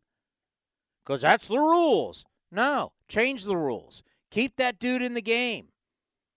Because when he plays, people around the globe watch. When he pitches on a YouTube game, millions watch. He's must see TV. A guy that is as talented as he is as a pitcher and as talented as he is as a hitter. I got to watch that, baby. Change that damn rule. That rule's archaic and it's stupid. And what they do? They changed it. Good for baseball. And coming up next, the most controversial rule. You may hate it. I love it. One of the greatest inventions and ideas in the history of mankind is starting the runner on second base for extra innings. Now, you may not agree because it's not what traditionally happened. Because you are the type of person that still wants to have nine inning double headers when the average game is what is it, Cody? The average game? What three hours and was it three hours and six minutes last year? Okay, so that's six hours and twelve minutes of baseball. By the way, how much time in between the games? Was it 35 30 to 45 minutes something like that? So now we're talking about between the first pitch and the last pitch around seven hours. That's not counting a drive to the game that not counting you got to drive home. So you're looking at essentially eight hour day of nine inning double headers doesn't that sound like fun? You're forgetting pre and post game as well no, no, no. I'm just oh, as oh, you're a talking fan. About, you're talking about just the game. Yeah, okay. yeah. Oh, yeah. That sounds like fun. Eight hours. We're gonna do eight hours of baseball, and you traditional baseball fan, you'll be like, "That's the greatest thing, and that's the way it should be." Yeah. Let me call my teenagers on the phone who are 16. Hey, you want to go to the Coliseum for eight hours? You're down for that, right, kids? You're 16 years old. You got your cell phones. You want to hang out at the Coliseum for seven to eight hours straight? What do you think my kids would say? Absolutely not. Yeah, but the, the, the 12 people out in the outfield will tell you how great it is. Well, that's not good for business. And this whole anti starting the runner on second because that's not what always happened when you were a kid. I got to tell you, yes, I am being selfish on this. But I can prove to you it's good for business. It's good for the business of baseball. Not one person, not one. I don't care. I don't, care from the commissioner's office. I don't care to our very traditional broadcasters, Ken and Vince. I don't care any team. No one can show me any data that says extra inning long games is good. You can't show me from the attendance in the stands. You can't show me from data with television ratings. You can't show me data in radio ratings. You can't show me data from streaming ratings. Everything sinks to the bottom of the ocean. The longer these games go, the later they go at night, you essentially are playing to a handful of people. But yet everybody tells you how great it is. Well, if it was that great, I remember when like American Idol came out. Remember when American Idol was getting like 23 million to 25 million people to watch per episode? That was back when Kelly Clarkson was a star. And, right? Uh, What's her, uh, uh, whoever else, Clay Aiken and no, uh, uh, the blonde. What's her name? She's beautiful. Oh, She's Carrie. Underwood. Carrie Underwood.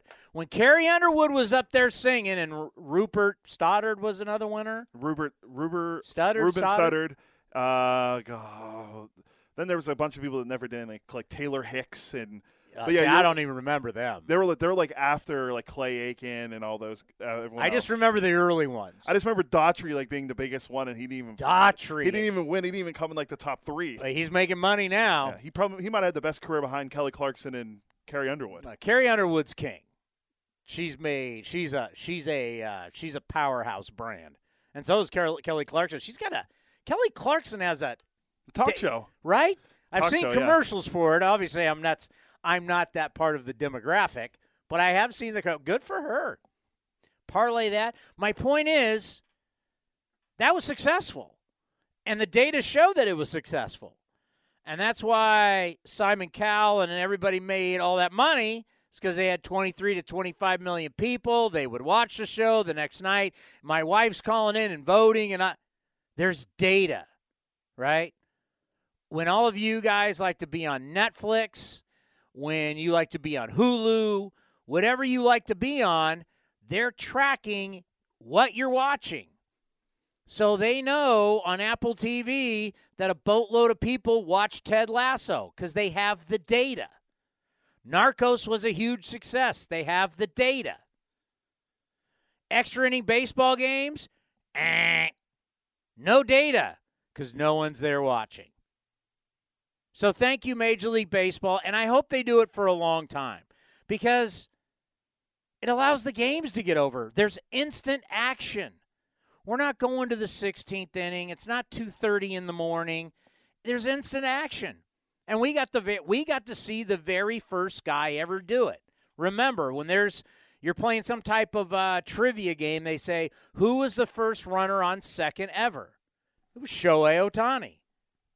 It was a great play too to turn the double play on that. Matt Olson. w- was it a double play? But I remember they No, it was, it was Matt Olson got the ground ball through to the third, third, to yeah, Chapman. Yeah, Now, how the rest of it worked out, I don't know who they threw to and got him out, but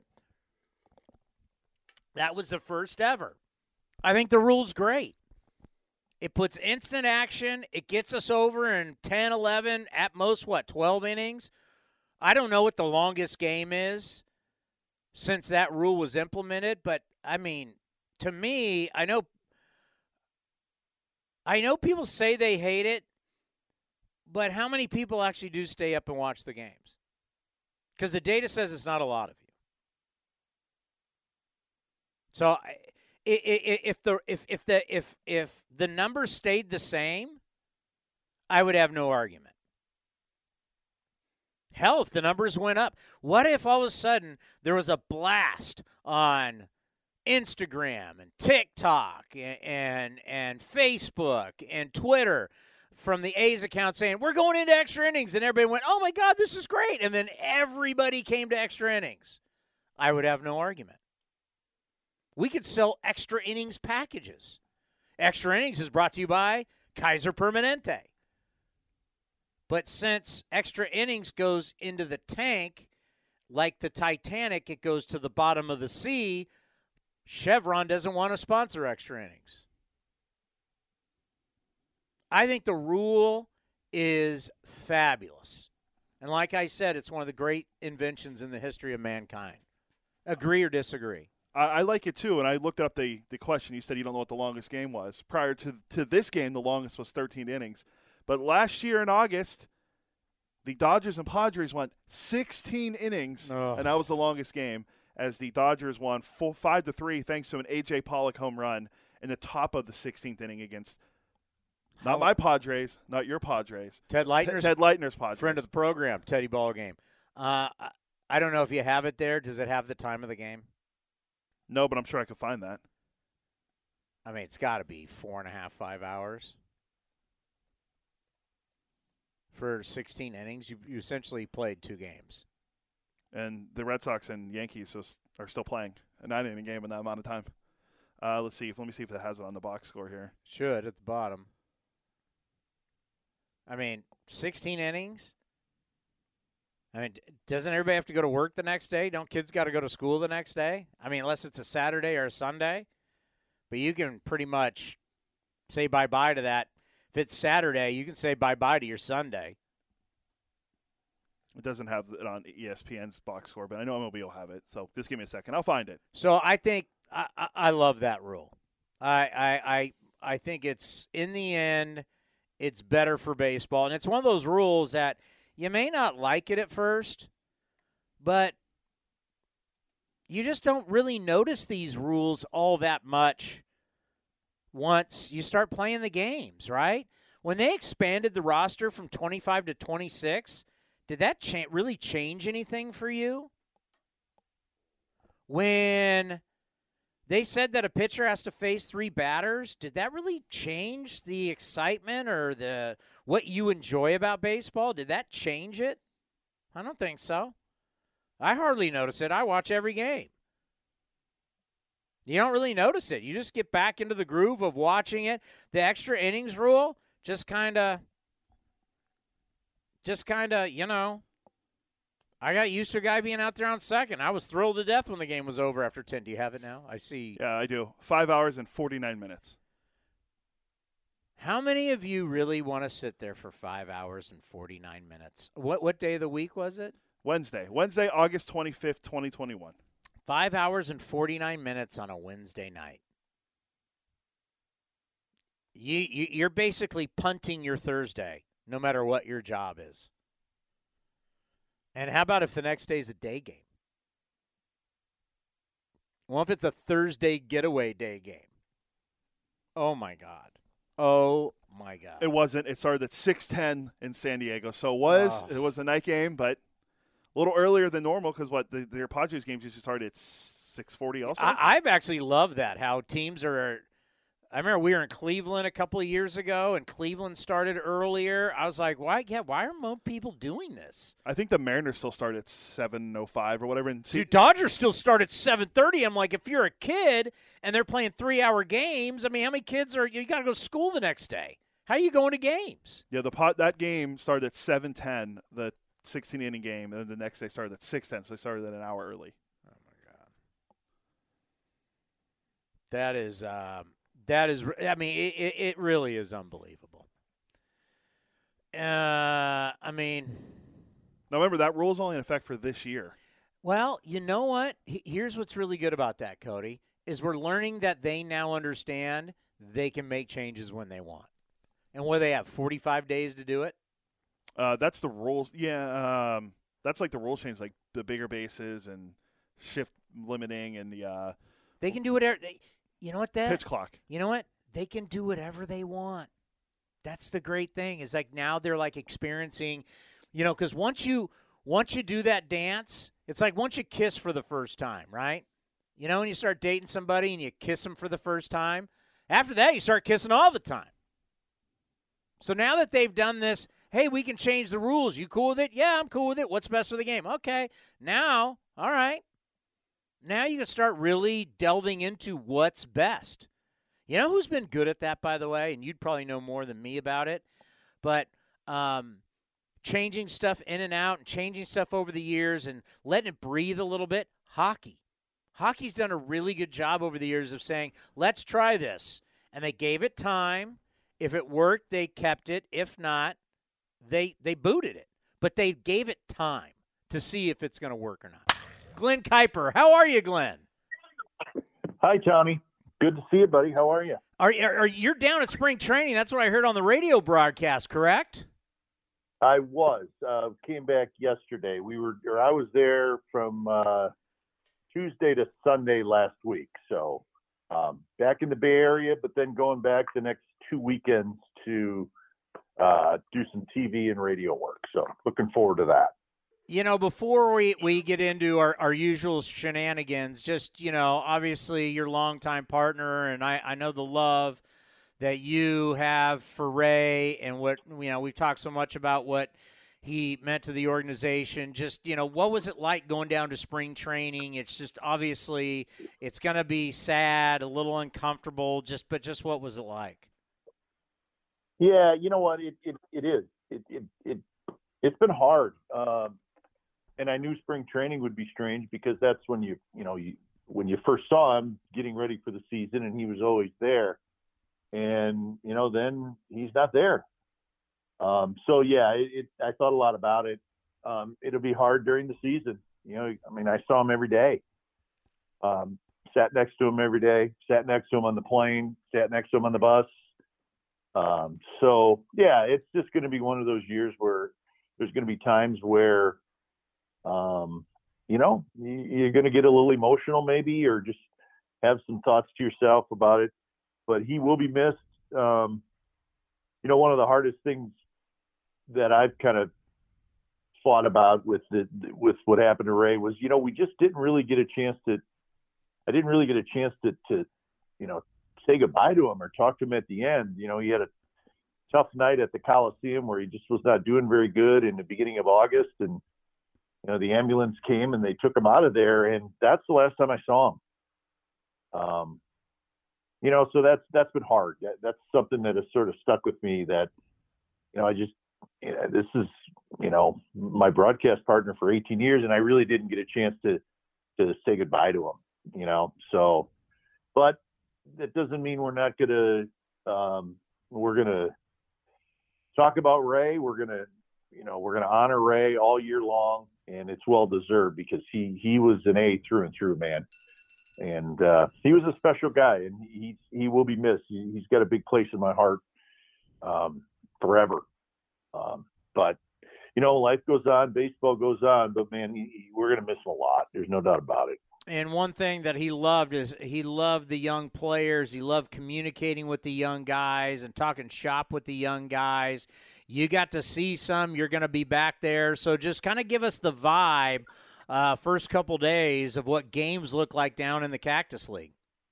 Well, listen, I mean, it's, it's always hard at the beginning of spring training, even though this year it's a shortened spring training. But you know, the first couple weeks are hard. There's just you, you want to see the the the guys that are going to be on the team, but you also realize that it's a chance to to check out younger players as well. So that's just the way it is the first couple weeks. Um, and there's a lot of there's a lot of new faces in the clubhouse. I mean, there's there's a lot of nameplates up there that you don't fully recognize. It's like that in most parks, but you know, you, there's trades that were made. You get a lot of younger players in. Some of them are in big league camp.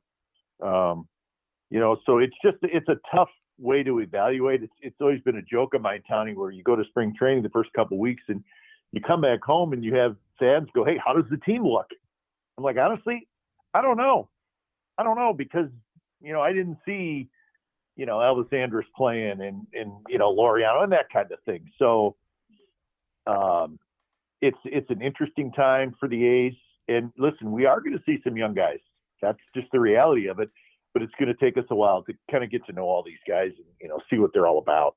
Well, just to give you an idea, right now we are watching the Angels and the Royals on MLB uh, Network, and the defensive end for the Royals, number 90, just struck out. 90. There you go. There you go. that's right. th- that uniform number is not going to make it to opening day. I don't think. It's it's so odd to look at. Like that guy's really like he's wearing 90 so always uh always interesting. Uh, you know one thing that i'm kind of chapped about today and i guess it's been brewing in me and now that we're going to see some guys leave and whether you consider it taking shots or not at the organization it's it's like everybody's forgetting that this group of, of players just just had four straight seasons over 500 just had four straight seasons where they almost made the playoffs. They made the playoffs three out of four years and their bad year was 86 wins. And they're heading to new organizations. I'm not talking about matt olson but i look at like chapman. I look at melvin. They're heading to organizations that haven't really won anything in a long long time. And everybody's acting like the grass is greener. But let's not forget Glenn, most players will never play on a team that goes to the playoffs three straight years, or even have the four-year run uh, that uh, that these guys had. I mean, you lived it as a kid with Ray and your brother in Cleveland. They never went to the playoffs three straight years or had four really good years. No, absolutely. I think it says a lot about you know the quality that the team has been the last three four years, and and I and I, you know, I think if this team would have stuck together this year, I think they would have had a chance to be a postseason team again this year because the starting rotation pretty good. Um, if you would have kept Bassitt and uh, you know the the offense, there's there's enough good offensive players, but that that was not uh, what would what the plan was, and and yeah, but I think it does say a lot about about how good this team was. Um, and, and, you know, I, I tell people, Tony, and, and you know it too, is if you look at the A's history, if you if you go on you know some of the websites that I go to, you know, roster resource or you know all those that that show what the teams have done over the years. If you just look at the history of the A's in Oakland starting in 1968, it is extremely consistent. Three, four, five good years, three, four down years. It just goes it goes almost in four or five year increments. Good, bad, good, bad, all the way through, all the way through up until last year. Um, it's almost remarkable how consistent it is um, with good stretch, and then you rebuild a little bit. Um, so none of us are surprised by this, but it doesn't make it easier. And I know it's hard for the fans. I, I understand. Um, and then there's there's uncertainty, you know, with the ballpark and, and that type of thing. So it's not an easy time right now for the athletics organization because they have a lot of stuff going on. Um, but, but that doesn't mean that you can't look ahead to the future and think of, you know, there could be a lot of good things going on with with an influx to your minor league system. Hopefully, the stadium situation, you know, continues to move forward in the right direction. Um, you know, and that's just the way we have to look at it. It's not always easy, but that's sort of the reality of it. When you think about Mark Kotsay and him being around, he has the trust of the organization because of this long relationship with, with, with Billy and David.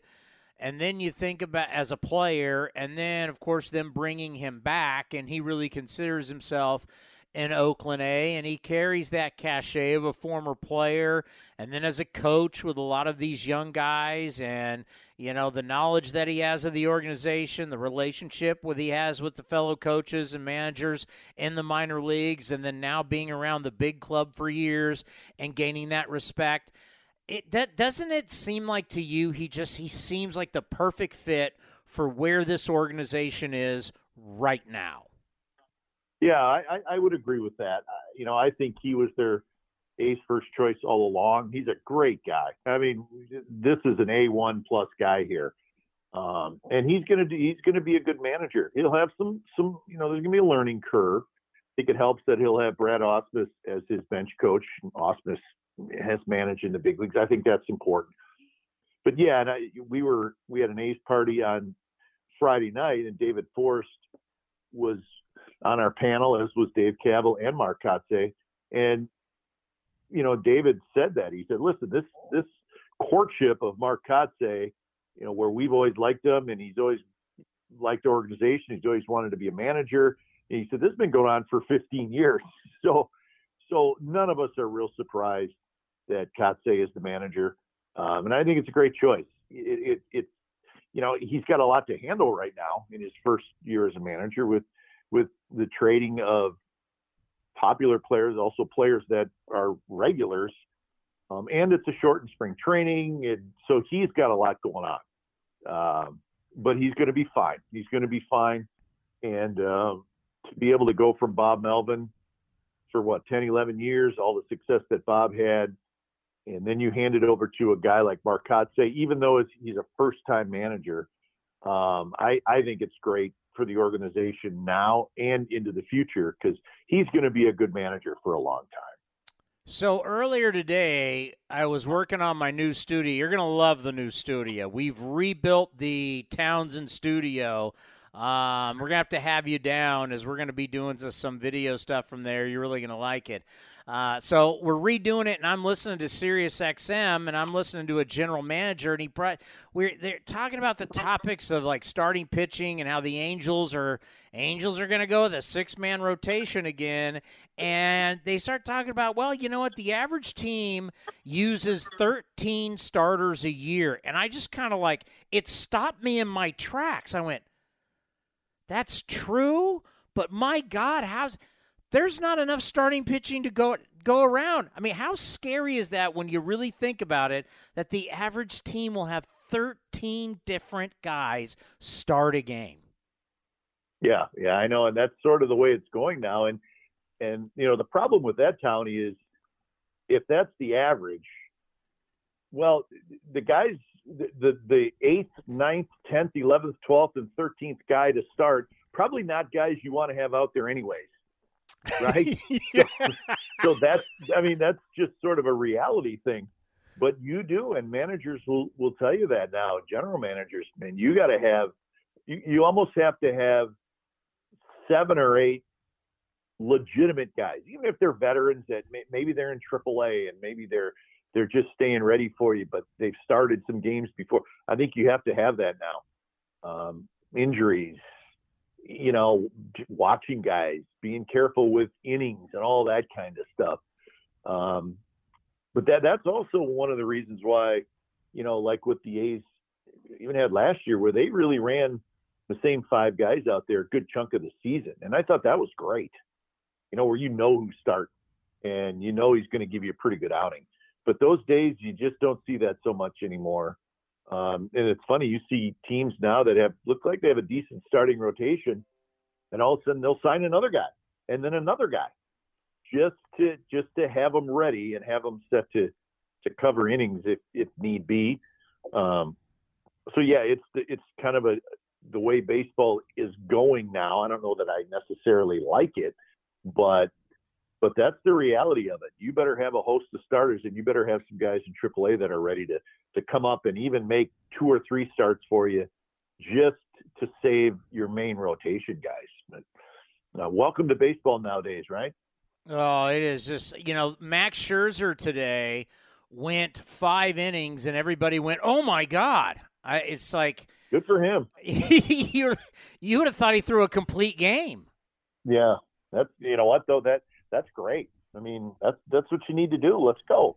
You know, I mean, I, I, I like it the fact that you know normal spring training guys their first outing they'll throw one inning. Well, now they're throwing two or three, which is perfect. Um, but you know, we're not that far away, Townie. I mean, was it two and a half weeks and it's go time? So, so I think guys are accelerating their their outings and and you know too. I think what's happening, Townie, is you mentioned a lot of young guys playing. I think that's common around spring training this year is I don't think you're going to see regulars maybe playing a lot early, but maybe that last week to 10 days, they'll start getting after it a little bit. Doesn't mean they're not getting their at bats on backfield and that type of thing, but, but, and you may see, you may see veteran players, regular players, maybe resting a little bit more at the beginning of the year too. So you know, I think that'll be something to watch. And you may have you may have rosters that are expanded by a player or two as well. I know that's something that is still being discussed by the players union in Major League Baseball. But I think that is going to happen, whether it be one extra guy on the roster or two extra guys for a limited period of time at the beginning of the year. Is there anybody, young guy in camp while you were down there, or maybe while you're doing your work, that you go, this guy in, interests me. I'm really interested to see how he is going to pan out. He may not even be a guy slated to even have a shot this year at the big club, but obviously it could be something later on. Is there one name out there you're really looking at in this short spring? Well, I, listen, there, there's there's a lot of new new names, obviously, and, and I think your eyes kind of go toward the guys that have been acquired in these these most recent trades. I'm looking forward to seeing the you know the center fielder that the A's got from the Braves, Pache. You know, I, I I saw him a little bit with the Braves on TV, but you don't think much of it. But um, he has a chance to break with the team out of spring training and he's supposed to be like as good of a defensive outfielder as you've ever seen. I mean, we're talking 80 grade defensive outfielder, which is the absolute highest grade you can get. So we'll see with him. He may be your opening day center fielder. I don't know, but um, as far as guys that are close and have a chance to to help the team this year, that would be the guy that I would watch the most because he does have a little bit of big league time. And remember, there's going to be an opening in center field for for the first month of the season because Laureano is going to be out with the suspension. So he may get a shot early on, and if he can hold his own offensively, you know, then you may slide Laureano to a corner spot or something like that. I mean, that's all down the road a little bit, but but I am looking forward to seeing Christian Pache play center field because it's supposed to be a treat. Yeah, to see a guy go get it and be young and uh, fearless yeah. is, is, always, I mean, right? It's a lot of fun to watch when someone's like, I don't care. Wherever that ball goes, I'm going to do everything I can humanly possible to get it. Yeah. And, and you know what, Tony, too? Human nature is like, I want to see some of the guys that we got back in these trades. But the reality is, a lot of these guys – are younger, um, you know, low low levels of the minor leagues. Um, a lot of the pitchers are low level minor leagues. They, have a chance to be really good, but we may not see them for a year or two. Um, but you know, that's just kind of the way it is. You know, you trade Matt Olson, you're like, well, I want to see who we got back. But sometimes you got to be patient with that, and I think that's the case with with a good share of the pitchers that the A's got in these trades. All righty, my friend. So when are you going back down? Going back Saturday. We're televising uh, Sunday. I'm actually going to do a little radio this spring, just just to help out a little bit. So the radio next week from today, I'm going to be doing it with uh, great Vince Cotroneo. So um, it'll be a, a weekend of work in Arizona uh, starting Saturday. But looking forward to getting back there. And uh, before you know it, we'll be in Philadelphia for the opener. How about that? Uh, I cannot wait. It's going to be fantastic. that that game on Sunday is that a night game? No, nope. It's a uh, one o'clock game. I'm just double checking here and uh, it's against the Seattle Mariners at Hohokam Stadium in beautiful Mesa, Arizona. So that's where we'll be. So that'll be Sunday. Oh, that, that's like on, to, on NBC Sports California it's like today i was trying to say like you know these spring training games it's perfect you know a lot of people still working from home and you know i was watching yankees phillies right now we got angels royals it's a monday this is what's great about spring training just got baseball going on during the day you guys are going to be on on that sunday it's just it's beautiful yeah, did Ohtani pitch today? I thought he was supposed to pitch today or tomorrow. He's on the mound as we speak. There you go. And once again, and once again, he struck out number ninety. 90's got no chance. No, yeah, 90. I don't think we're going to see 90 in the big leagues this year, but you know, what do I know? Probably not. All right, Tony. Hey, I can't wait to see you at the ballpark, and uh, let's talk again maybe before the season starts. All right, buddy. Be well. Another day is here, and you're ready for it. What to wear? Check. Breakfast, lunch, and dinner? Check. Planning for what's next and how to save for it? That's where Bank of America can help. For your financial to-dos, Bank of America has experts ready to help get you closer to your goals. Get started at one of our local financial centers or 24-7 in our mobile banking app. Find a location near you at bankofamerica.com slash talk to us. What would you like the power to do? Mobile banking requires downloading the app and is only available for select devices. Message and data rates may apply. Bank of America and a member FDIC. All right. See you, Tony. Chip, are you there? Hey, I'm here. How are you guys? Great, great. We were just talking about, you know, you start to feel old when you're like, Matt Ryan got traded to the Colts. You're like, God, he's been in the league for 14 years. And then Freddie Freeman's now not there. You guys got a lot going on in Atlanta. Yeah, as long as they don't trade me, I'm in good shape. It's okay. We'll we'll get through this together. well, you but, you uh, you, yeah, you can't a... trade a Caray. The Caray family is too strong. They can't. You guys are the uh, franchise. Uh, well, thank you, but uh, no, it's been an eventful couple of weeks in Atlanta. But uh, look, the Falcons need to rebuild. Braves went through their rebuild about six years ago, and we'll see where it takes them ahead.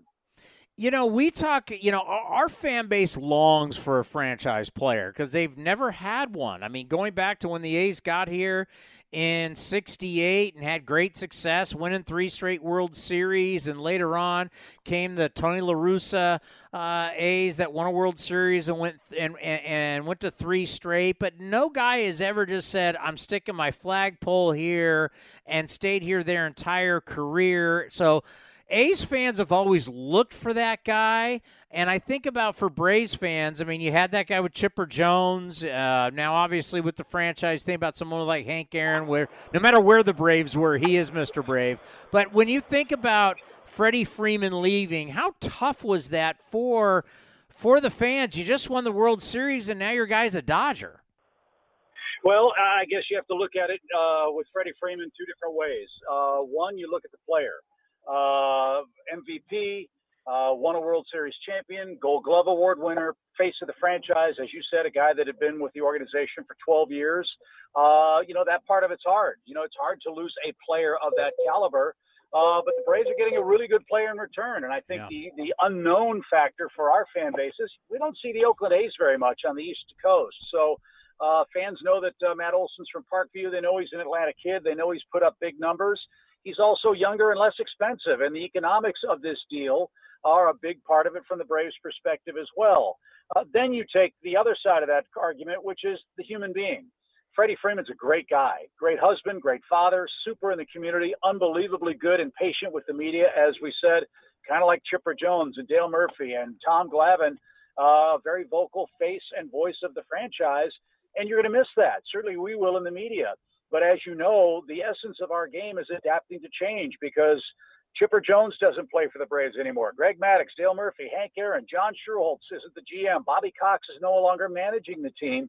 If you can't accept change and the time marches on with or without your favorite players, you're going to be disappointed every year. So, uh, you know, we're going to be sorry Freddie's gone. We're sorry that he and the Braves couldn't come to terms, but Alex Anthopoulos did what he had to do and did it in a very effective and great way for the Braves currently and in the future. And we wish Freddie all the best, except for the six games he plays the Braves in the regular season, of course. Yeah, we feel the same way about Matt Olson. You're getting a hell of a guy, and he's the one player – that I said if I had to pick an A to win an MVP coming up here in the next few years, I didn't pick Marcus Semien. I didn't pick Matt Chapman. I picked Matt Olson because not only does he have just incredible power, obviously we saw what he did hitting against left-handed pitching last year for power, but – uh, what he is defensively. He and, and that's one thing I think you guys are going to notice how special he is at picking the baseball, at throwing the baseball. He really and running the bases. You guys are getting an all-around player who I agree with, younger, cheaper, but man, I think he's about to explode on the national scene and he's going to do it as an Atlanta Brave with a defending World Series champion team that's getting Marcell Ozuna back after he missed almost all of last year and Ronald Acuna Jr. back after missing half the season. So coming to Atlanta, all those accolades you uh, uh, presented for Matt are things that if he just does that with the team around him, he's not going to have to be the guy. Uh, which I, I, would assume, again, not watching the A's an awful lot last year, you know, he was kind of guy that you put an X on him, and if you work around him, you got a pretty good chance to neutralize that team offensively. That's not going to be the case for him in Atlanta. If he has a bad day, he's got five or six guys in a really deep, good lineup that can pick up the slack. So uh, all those points you made are valid. We can't wait to see him. He's had a good start to spring training in his brief time with the Braves so far, and uh, I think very quickly our fans in Atlanta are going to fall in love with a local kid who, if he just comes in and does what he's capable of doing, I think he and the Braves will be uh, just fine. And how about the just terrific, sneaky move of Kenley Jansen for one year coming in for your bullpen? Yeah, that was a bit of a surprise. The Braves already had a very good bullpen. Uh, I think that's because they have some questions at the back of the rotation. Charlie Morton looks to be on track to start the season in rotation.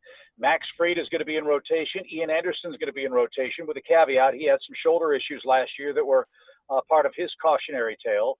Then you've got a fight at the back of the rotation with guys like Kyle Muller and Kyle Wright and Touki Toussaint and others looking for the fourth and fifth job. But because of that uncertainty, you better have a deep and strong bullpen. And it's a bullpen that uh, you don't have to worry about lefty righty splits. They get both sides out pretty equally well. Will Smith said he's cool being a setup guy. He said, quote, if it leads to another World Series and I'm not closing games, I'm fine with that.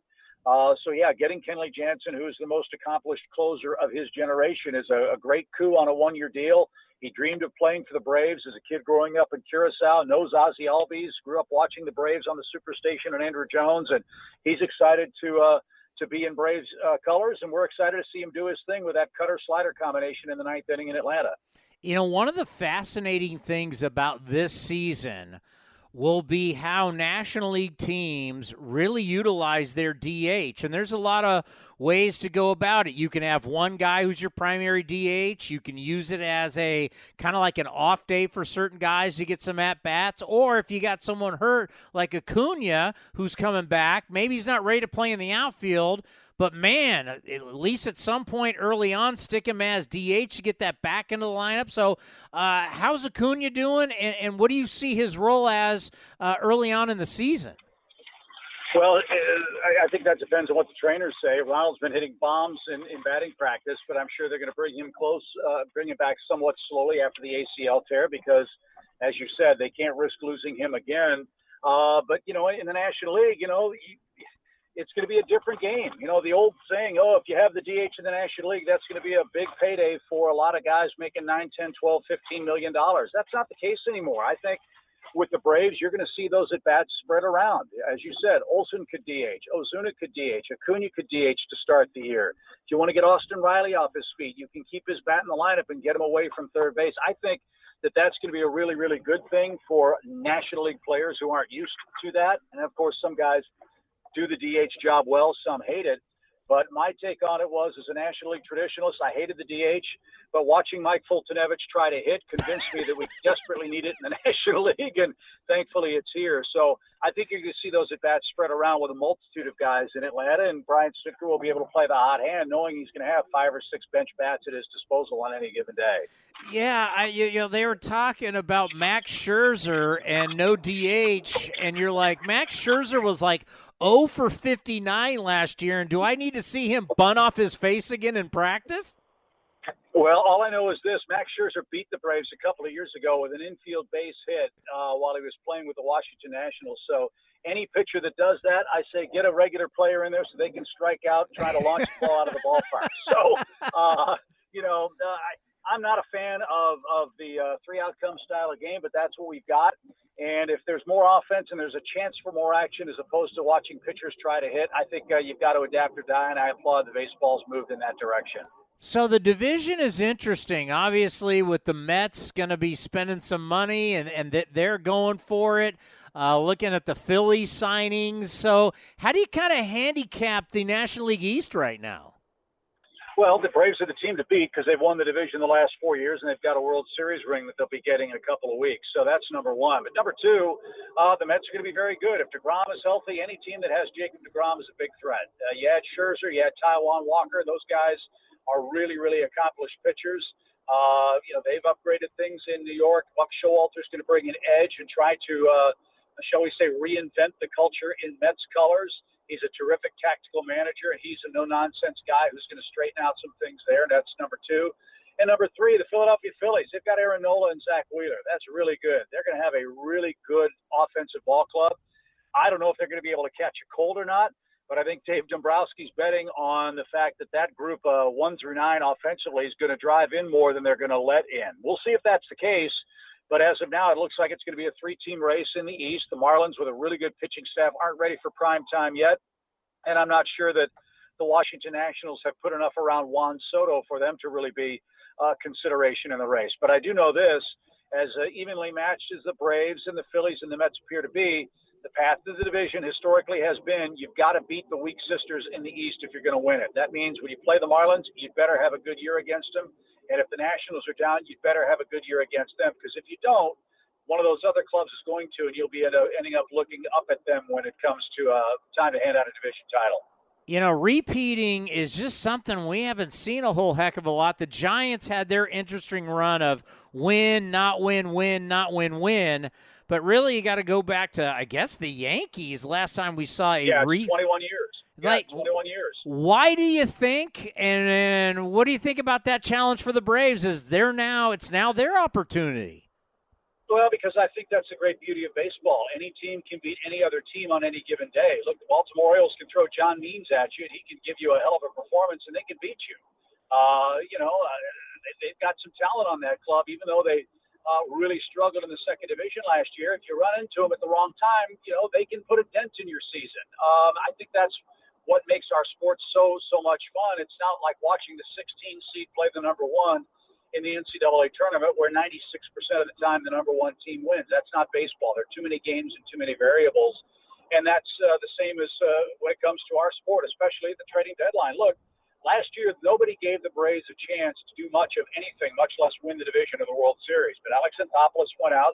Got Eddie Rosario off the scrap heap. He got Jorge Soler from Kansas City. He wasn't being utilized there made a couple of moves in the bullpen, and all of a sudden the Braves played 667 baseball over the last two months, got hot, beat the Brewers on the Freeman home run against Josh Hader, and never looked back.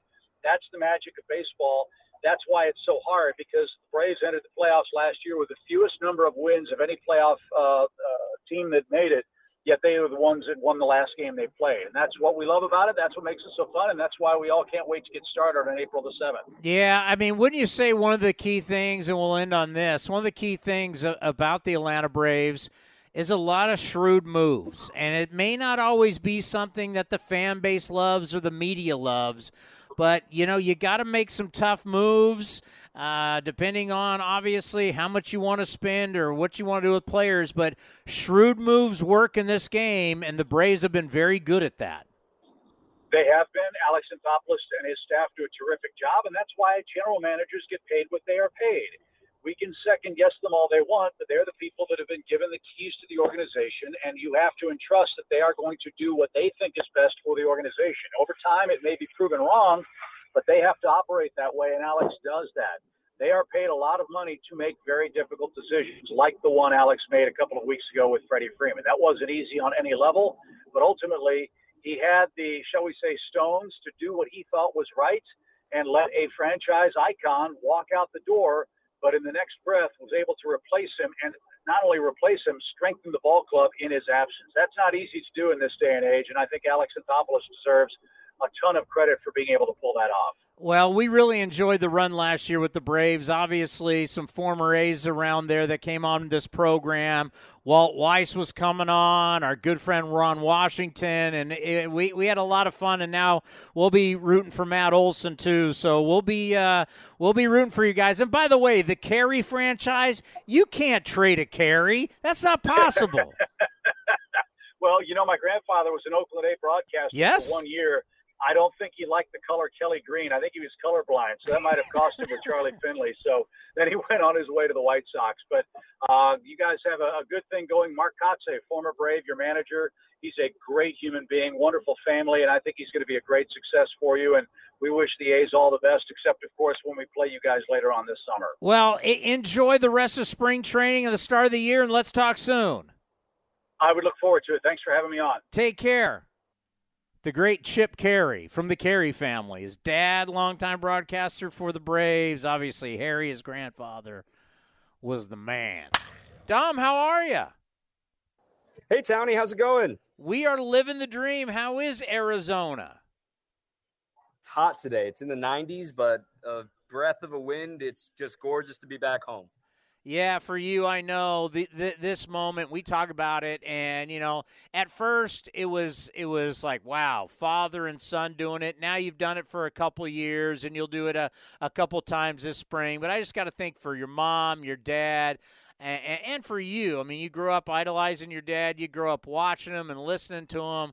That these moments uh, are always very special for the entire family it's exactly that. You know, mom tunes in. We hear from folks that we haven't heard from in a while, and everyone knows it's you know it's coming every spring now. So this is the fifth straight year we've done it. It's it's always always amazing to do.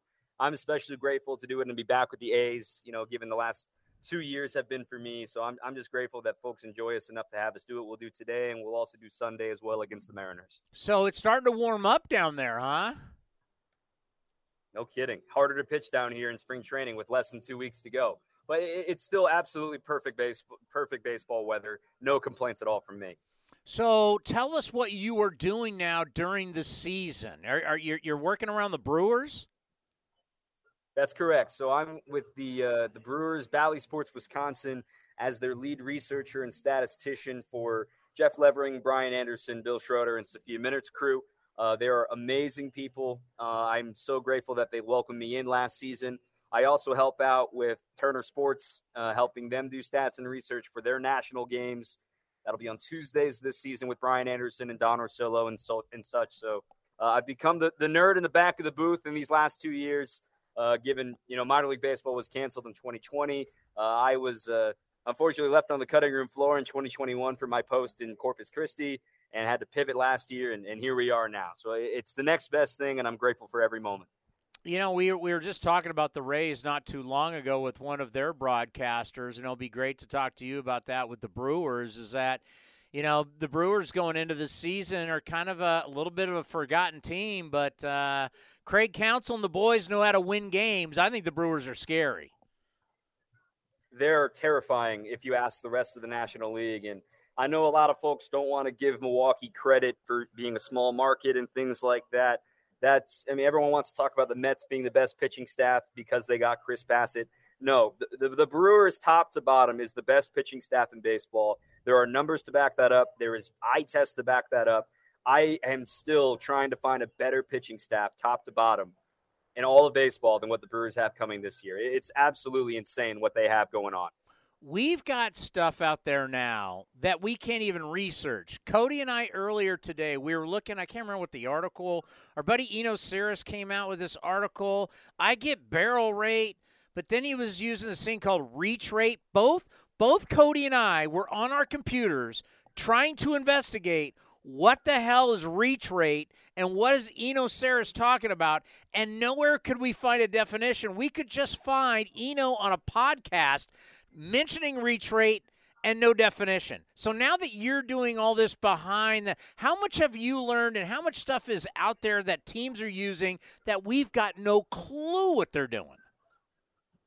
So, just to give you a quick synopsis, reach rate's a great stat. It's just basically saying a guy doesn't chase and he's not swinging at balls. That's the whole point of reach rate. It's the amount of times that they swing at a pitch outside of the zone. That's reach rate because you've heard of swing rate and things like that. So, yeah. it's basically saying here's the percentage of pitches that he's swinging that are outside of the zone. You obviously want that. But how do we define? How do how, I'm just asking? It's almost like I want to have you. As, as, as I could have like an ask Dom versus actually googling this stuff, make it really easy. Like, how do we decide? How do we decide what the zone is? That's thanks to Statcast and thanks to Hawkeye and things like that. Okay, so, so it's what they have, say. You are it's, have the shadow of the zone and things like that. So, so whatever whatever Statcast says, because each player, obviously, Altuve and Judge are two different sizes. Whatever they say those guys' zones are, that's what you calculate it from. Exactly, it, it, varies, but it, at the same time, it's still very, very close to what a uniform zone looks like. You don't get to get you don't have to get lost in the sauce here, Townie. It's it's not too much. I know there's a lot of words and a lot of numbers being thrown out at you, but it's it, it's a it's just new ways to quantify what we always felt. You know, reach rate is in particular is just saying, hey, he knows the zone well. He knows when to swing and when he, he's maybe a little more passive than others. That's what you know. It's just quantifying what was previously unquantifiable. Yeah, I'm at the guy that rather be out in the restaurant and you just bring the sauce onto the meal for me and I'll eat it. I'll let the guys in the back deal that kind of stuff. But you, now that you're doing a lot of that, just tell the fans what it's like as a guy that did play by play. You grew up around the game, you grew up playing, you love it. What you're learning with all the different stuff, because there's always new metrics and new data that's being developed. Well, what I'm doing is trying to make the broadcast a little more informative, right? So with Brian Anderson and Bill Schroeder and, and Jeff Levering, you know, they're they're pros. They they know exactly what they're doing. They do their own prep and things like that. But if there's something I can find that can spice things up, but kind of like to your point, I don't want to get lost in the alphabet soup of all these rate stats and things like that. There's a time and place for that, but maybe not trying to squeeze it in on a 1 1 pitch, you know, in the middle of June. So it's just finding ways and finding proper times to, to get it into a broadcast. And it's up to BA and Rock to actually use it. But if I find myself writing a note for them that is a little too convoluted or a little like I have to explain it and I'm not even understanding, I, I scratch it up and try to start over and try to simplify it as much as possible. That's the whole goal of all of this. Now, I'm not going to ask you to be the general manager uh, of the Brewers, but I will say this Hader may be the most talked about traded guy never to get traded in the history of baseball. I if not he's at least top 5. This guy has been traded a bazillion times, but yet last time I checked he's still on the Brewers.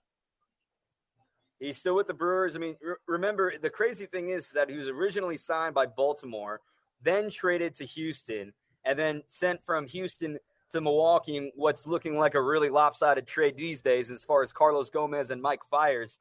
Uh, they got back Adrian Houser, who's in their starting rotation, as well as Brett Phillips, who they flipped for Zach Davies, who they flipped Luis Urias. I mean, it's I think the reason that everyone talks about Josh Hader being traded is the fact that yes, he's already been traded twice, but they're so used to it with Milwaukee trading their stars. It's kind of like an A situation of the National League. But let's be honest, the Milwaukee Brewers are a legitimate World Series contender, not just National League Central. They're a legitimate World Series contender, and you're not going to trade the best closer in baseball. And yes, he is the best closer in baseball, one step ahead of Liam Hendriks in order to make it to the World Series. You know, he is the reason you're going to get to the World Series, and Hader's going to be a huge part of their future. And Williams with that changeup, man, that changeup is. And we'll see him today. that changeup is just an, uh, it, it's absolutely incredible, and you know, j- just kind of looking at the te- depth chart.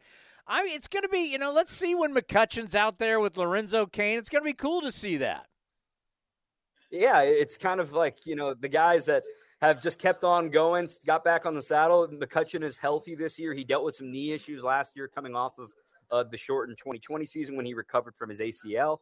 Uh, McCutchen will be mostly used against lefties, so today's a really good audition for him. He's playing right field and against Irvin, so we'll see what he can do defensively here at Hohokam. But he is brought here to hit lefties because obviously Christian Yelich is left-handed playing left field.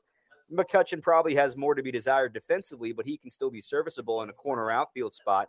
He's going to be a big part of what they do offensively because it was a pretty bad offense last year until they acquired Willie Adames, who turned the tide for them and really made them one of the best teams in baseball. You know, there was a couple of years there where Yelich, when he was the MVP, uh, he had some years where you're like, wow, this guy's in the conversation with Trout as the best player in the game and you know signs the big contract which i think we all applauded with, with milwaukee. People were like he could have got more but you're like how much more do you need? The guy's happy. He's where he wants to be. Milwaukee's a cool place. He wants to spend the rest of his career here. Just how nice would it be at still at an age what he's about 30 years old to get back to having one of those years where he's hitting over 40 bombs, well over a thousand OPS, hundred something RBIs. You know, getting back to a 300 plus year. How nice would that be for Milwaukee after making that big investment?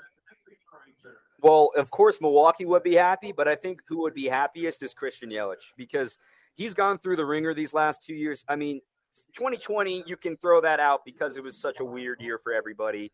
But then last year was really shocking for him. He wasn't healthy the entire year. He had some back issues, which kind of raises a red flag.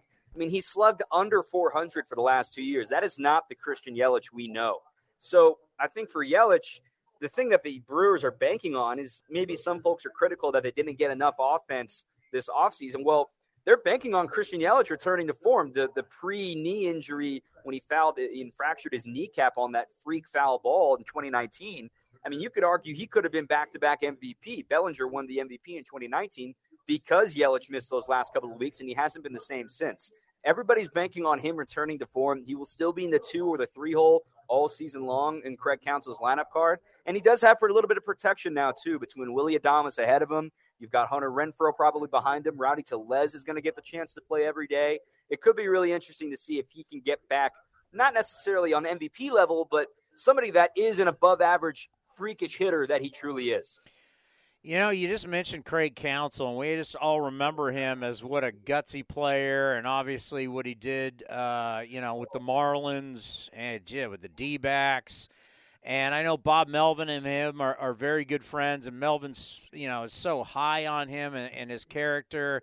And he's now been with the Brewers for a long time. I mean, when you think about how long he's been a manager, and he kind of goes under the radar still because when people go, "Hey, best manager in baseball," how many times is Craig Counsell the first guy mentioned? I don't know how much you know him, but obviously the people you work around know him real well. What do they say about Craig Counsell?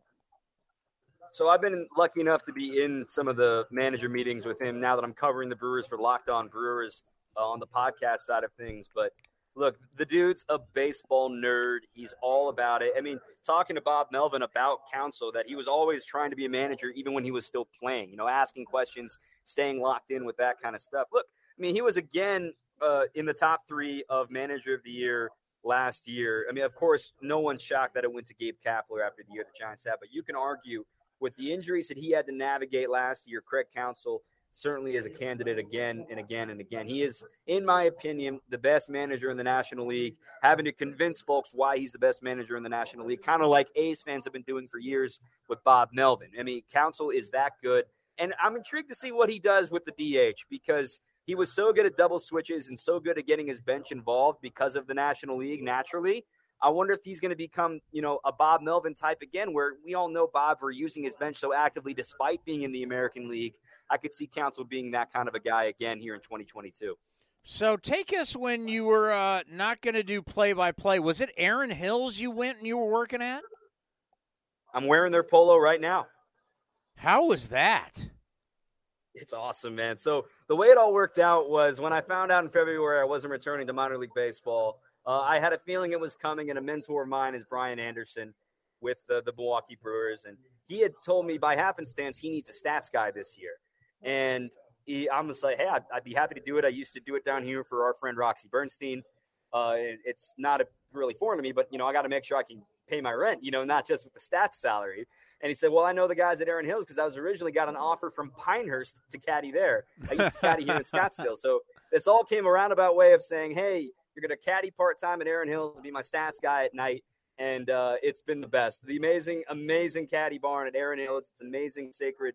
It's just awesome. 2017 U.S. Open. This year we're hosting the Mid Am. We'll host the Women's U.S. Open in 2025. It is a special, special place. 100% public, 100% walking. Hopefully, I can look for any A's fans that are coming by. It's just an, a really cool place. It's my cardio for the whole year, and I, I love it so much. So I, I know in golf you got to help your dad and you got to give him tips. Now, when you guys do a broadcast, after it, do you ever do you ever have to give him say, Dad, maybe you need to work on this. Maybe there's some things you could do. Do you ever try and help him out with his broadcast the way you the way you help with golf? we rib each other that's for sure i mean he'll he'll text me mid broadcast sometimes about something i said or then i'll do the same to him and but we also help each other too when the minor leaguers are in the game that's my time to shine and then you know some of the obscure stories that i'm able to get in uh, to, to text him and that kind of stuff but we'll rib each other a little bit but it's nothing crazy i, I know how lucky and how you know blessed i am to have him as my dad and you know in this industry it's all about who you know and the fact that you know it's not only who I know, but it's blood to have him in my corner. I'm, I'm so grateful. And I'm crazy enough to get into this industry. It's all because of great and, and my dad's at the top of that list, obviously. Well, it's just always so much fun to listen because I know how much it really. You know, we talk about your mom means everything. I know it means everything to you, but.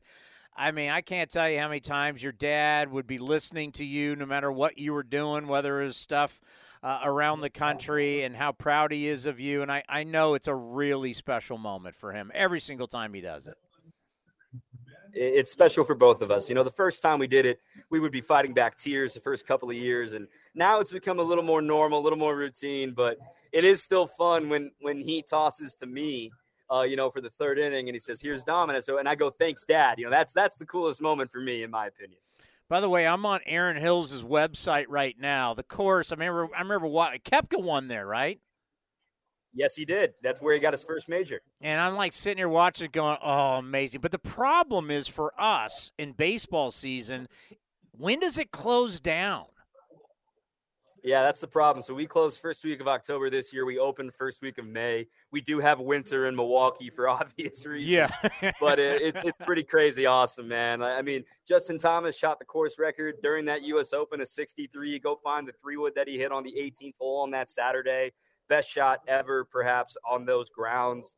Uh, it's it's a really really cool spot. And the cool thing about Erin Hills is that it's all natural, right? It's not it's not Whistling Straits, and it's not a knock on Whistling Straits that Pete Dye constructed this course from a flat, you know, airplane hangar. Erin Hills, that's all glacial movement and hills and everything. It's it's kind of amazing. That's how they found it in nature, and they fit a golf course on it. Yeah, all you got to do is go to erinhills.com and they have a, a, a, flyover of the golf course and really no trees and it's just uh, looks absolutely beautiful. So maybe not this year. Maybe it's like one of those where your dad and I uh, we play hooky during the season and come meet you out there for a couple days. Well, I brought Dad out during the All Star break last year. It was me, him, Jeff Levering, and Brian Anderson. We played Erin Hills on a perfect, you know, afternoon during the All Star break and getting to see, you know, finally getting to return the favor. He's gotten me on some amazing places over the years, and you know, finally being able to say, "Hey, this is where I work," and you know, you don't got to pull out your wallet or anything like that. That was that was really cool, and it's a special place. It's beautiful. It's quiet. It's in the middle of nowhere, just outside of Milwaukee. It's a perfect golf course, a perfect resort, and it's a little hidden golf mecca. I'm telling you, Wisconsin. 10 top 100 public courses in America, more than any other state. So if you're planning a golf trip, come on up to Wisconsin, and I'll look for you at Erin Hills. Uh, a little secret: Dom is a stick. What is your best score out there? I once shot 71 or a 73 there, which is one over par from the one back. That's the blue tee, so about 7,000 yards. Luckily, it was no wind at all that day. That's the only reason I shot 73. Hey, 73 73, my friend. Have a great broadcast. We'll talk to you soon. Enjoy today with your dad. Thank you, Tony. Thank you, Cody. See you guys soon. And uh, thanks, everyone, for tuning in. Sometimes it's great to reunite. Sometimes it's phenomenal to bring someone back to the family. And I know for our fan base, there are certain players that have played here that it's just not you, you you respect them as a player, you respect them as a man, you respect them as what they did for a lot of the fans. And one of those guys who will always be on the list, and he's back, is Stephen Vogt. Stephen, Chris Townsend with you here on A's Cast Live.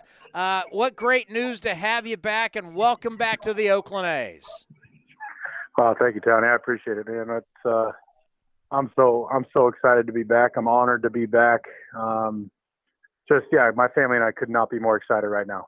You know, I was thinking about when a deal like this goes down, and you know, normally an agent calls a team, and that, but I'm like, this this runs so much deeper. Your relationship with with Billy and David and this organization and this coaching staff and everything that you know and how much everybody loves you. What was this like getting you back with the A's?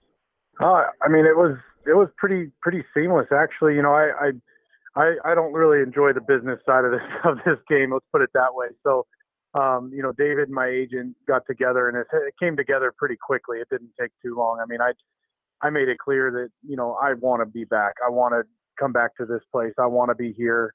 Um, want to come home in a sense. Uh, it's really what it felt like, and um, it, it came together fairly quickly. And uh, just like you said, just so comfortable with everyone here. It is family. It is um, you know, we feel like it's our second home in Oakland, and uh, we we just we're so excited to be back.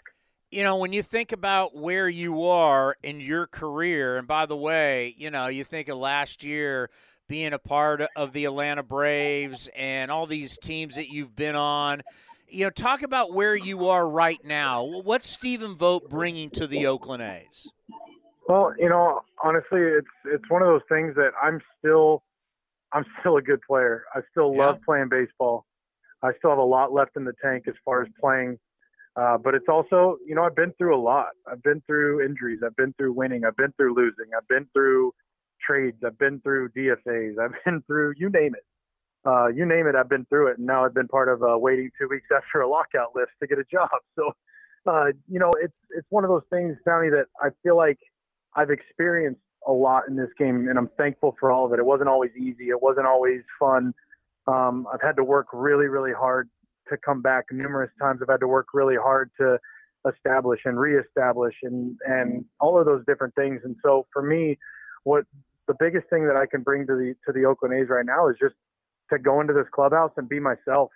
Help help these guys learn quickly. Help these guys learn from mistakes, and and just learn how to be professional every single day. And that's what I've tried to be my whole career. And um, but but also to to come bring bring bring my abilities and help win some games uh, on and off the field. And so I think for me that's what that's what I'm most excited to be. And I'm really excited to play for Kotsay. Um, you know, obviously he was one of our coaches when I was here uh, before, and I'm really excited to play for him and and uh, and just to see how that goes. Yeah, we opened the show talking about you. Obviously, you being down there, you had no chance to hear it, but I I, I talked about how there's going to be a lot of young players. There's going to be a lot of guys who come through that clubhouse this year who have no idea. And when I talked about you and what you can do for these players, I, you know, these guys are going to be making more money than they've ever made before. All of a sudden, everybody's going to want a piece of them. All of a sudden, they're way better looking, and women think they're great. And I'm like, hey, listen, Stephen Vogt's been an all star. Stephen Vogt's been around some of the greatest players. You've been around Hall of Famers.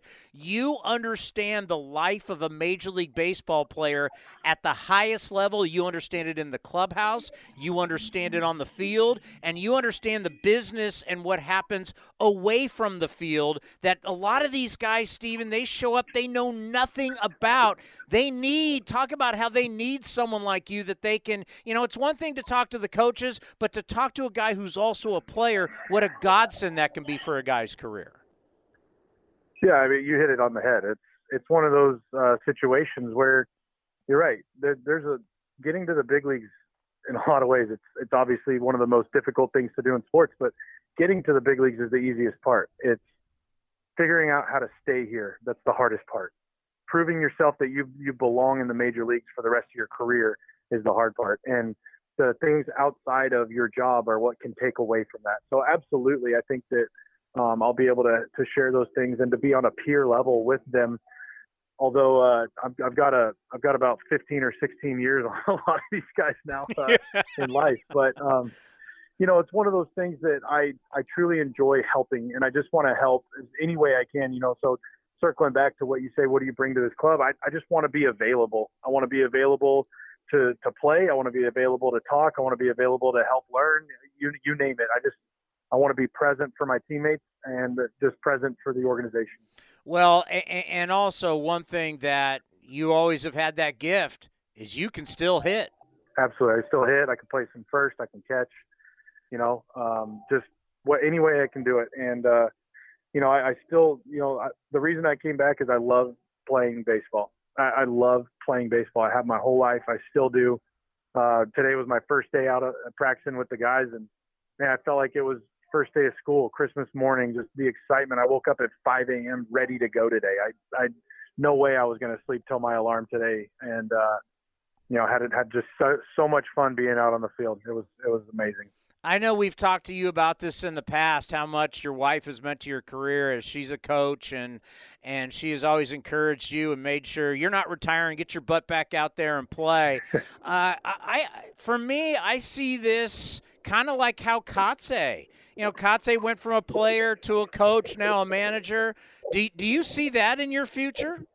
We'll see. You know, we'll see. I, I you know, I uh, one of my teammates last year Charlie Morton uh, with Atlanta, you know, he talked to me. You know, he's a little older than I am, and And he said, "Don't don't focus on what may it be the end, or don't focus on what's next." He's like, "Enjoy every day you can while you're playing, and the decision will be clear when it's time." And um, I want to stay in the game, Tony. I want to be a coach. I want to be, you know, media. Some way I'm going to be involved in the game of baseball. I just don't know yet because I still love playing and I still feel like I can. And until that day, um, I know there's going to hopefully be an opportunity there because I love baseball and I love the game and I want to give back when I'm done playing. And, um, you know, but literally just kind of thinking one day at a time and one year at a time and just enjoy every moment that I have to still play the game I love. And, uh, the fact that I get to do it in green and gold again makes me smile ear to ear, and I haven't stopped smiling since Wednesday night. So, um, going to be a great, great season, and I can't wait to get started.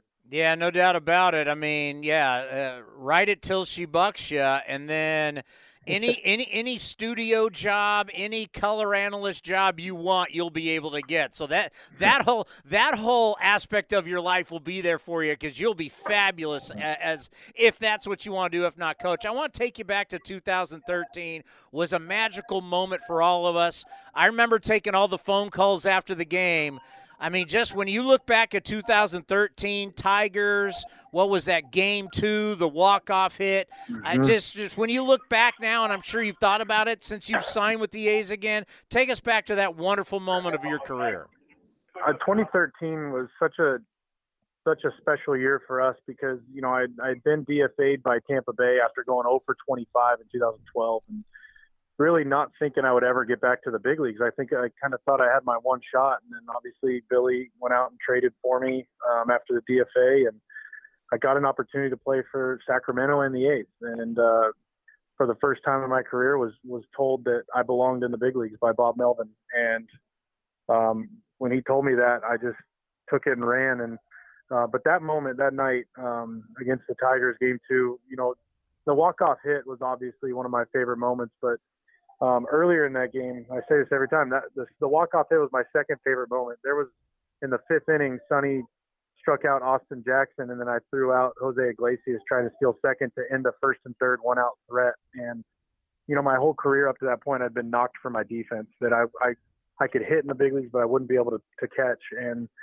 to to do that in that moment and come through for your teammates, especially defensively, was, was such a huge moment. And but getting to that walk off hit I can put myself in that box. I can hear the 50,000 fans and then the millions more at home screaming and uh, just the ability to be able to come through for your teammates to win a playoff game. And um, but that moment, I've watched so many angles of that hit on YouTube from different fans that have posted that.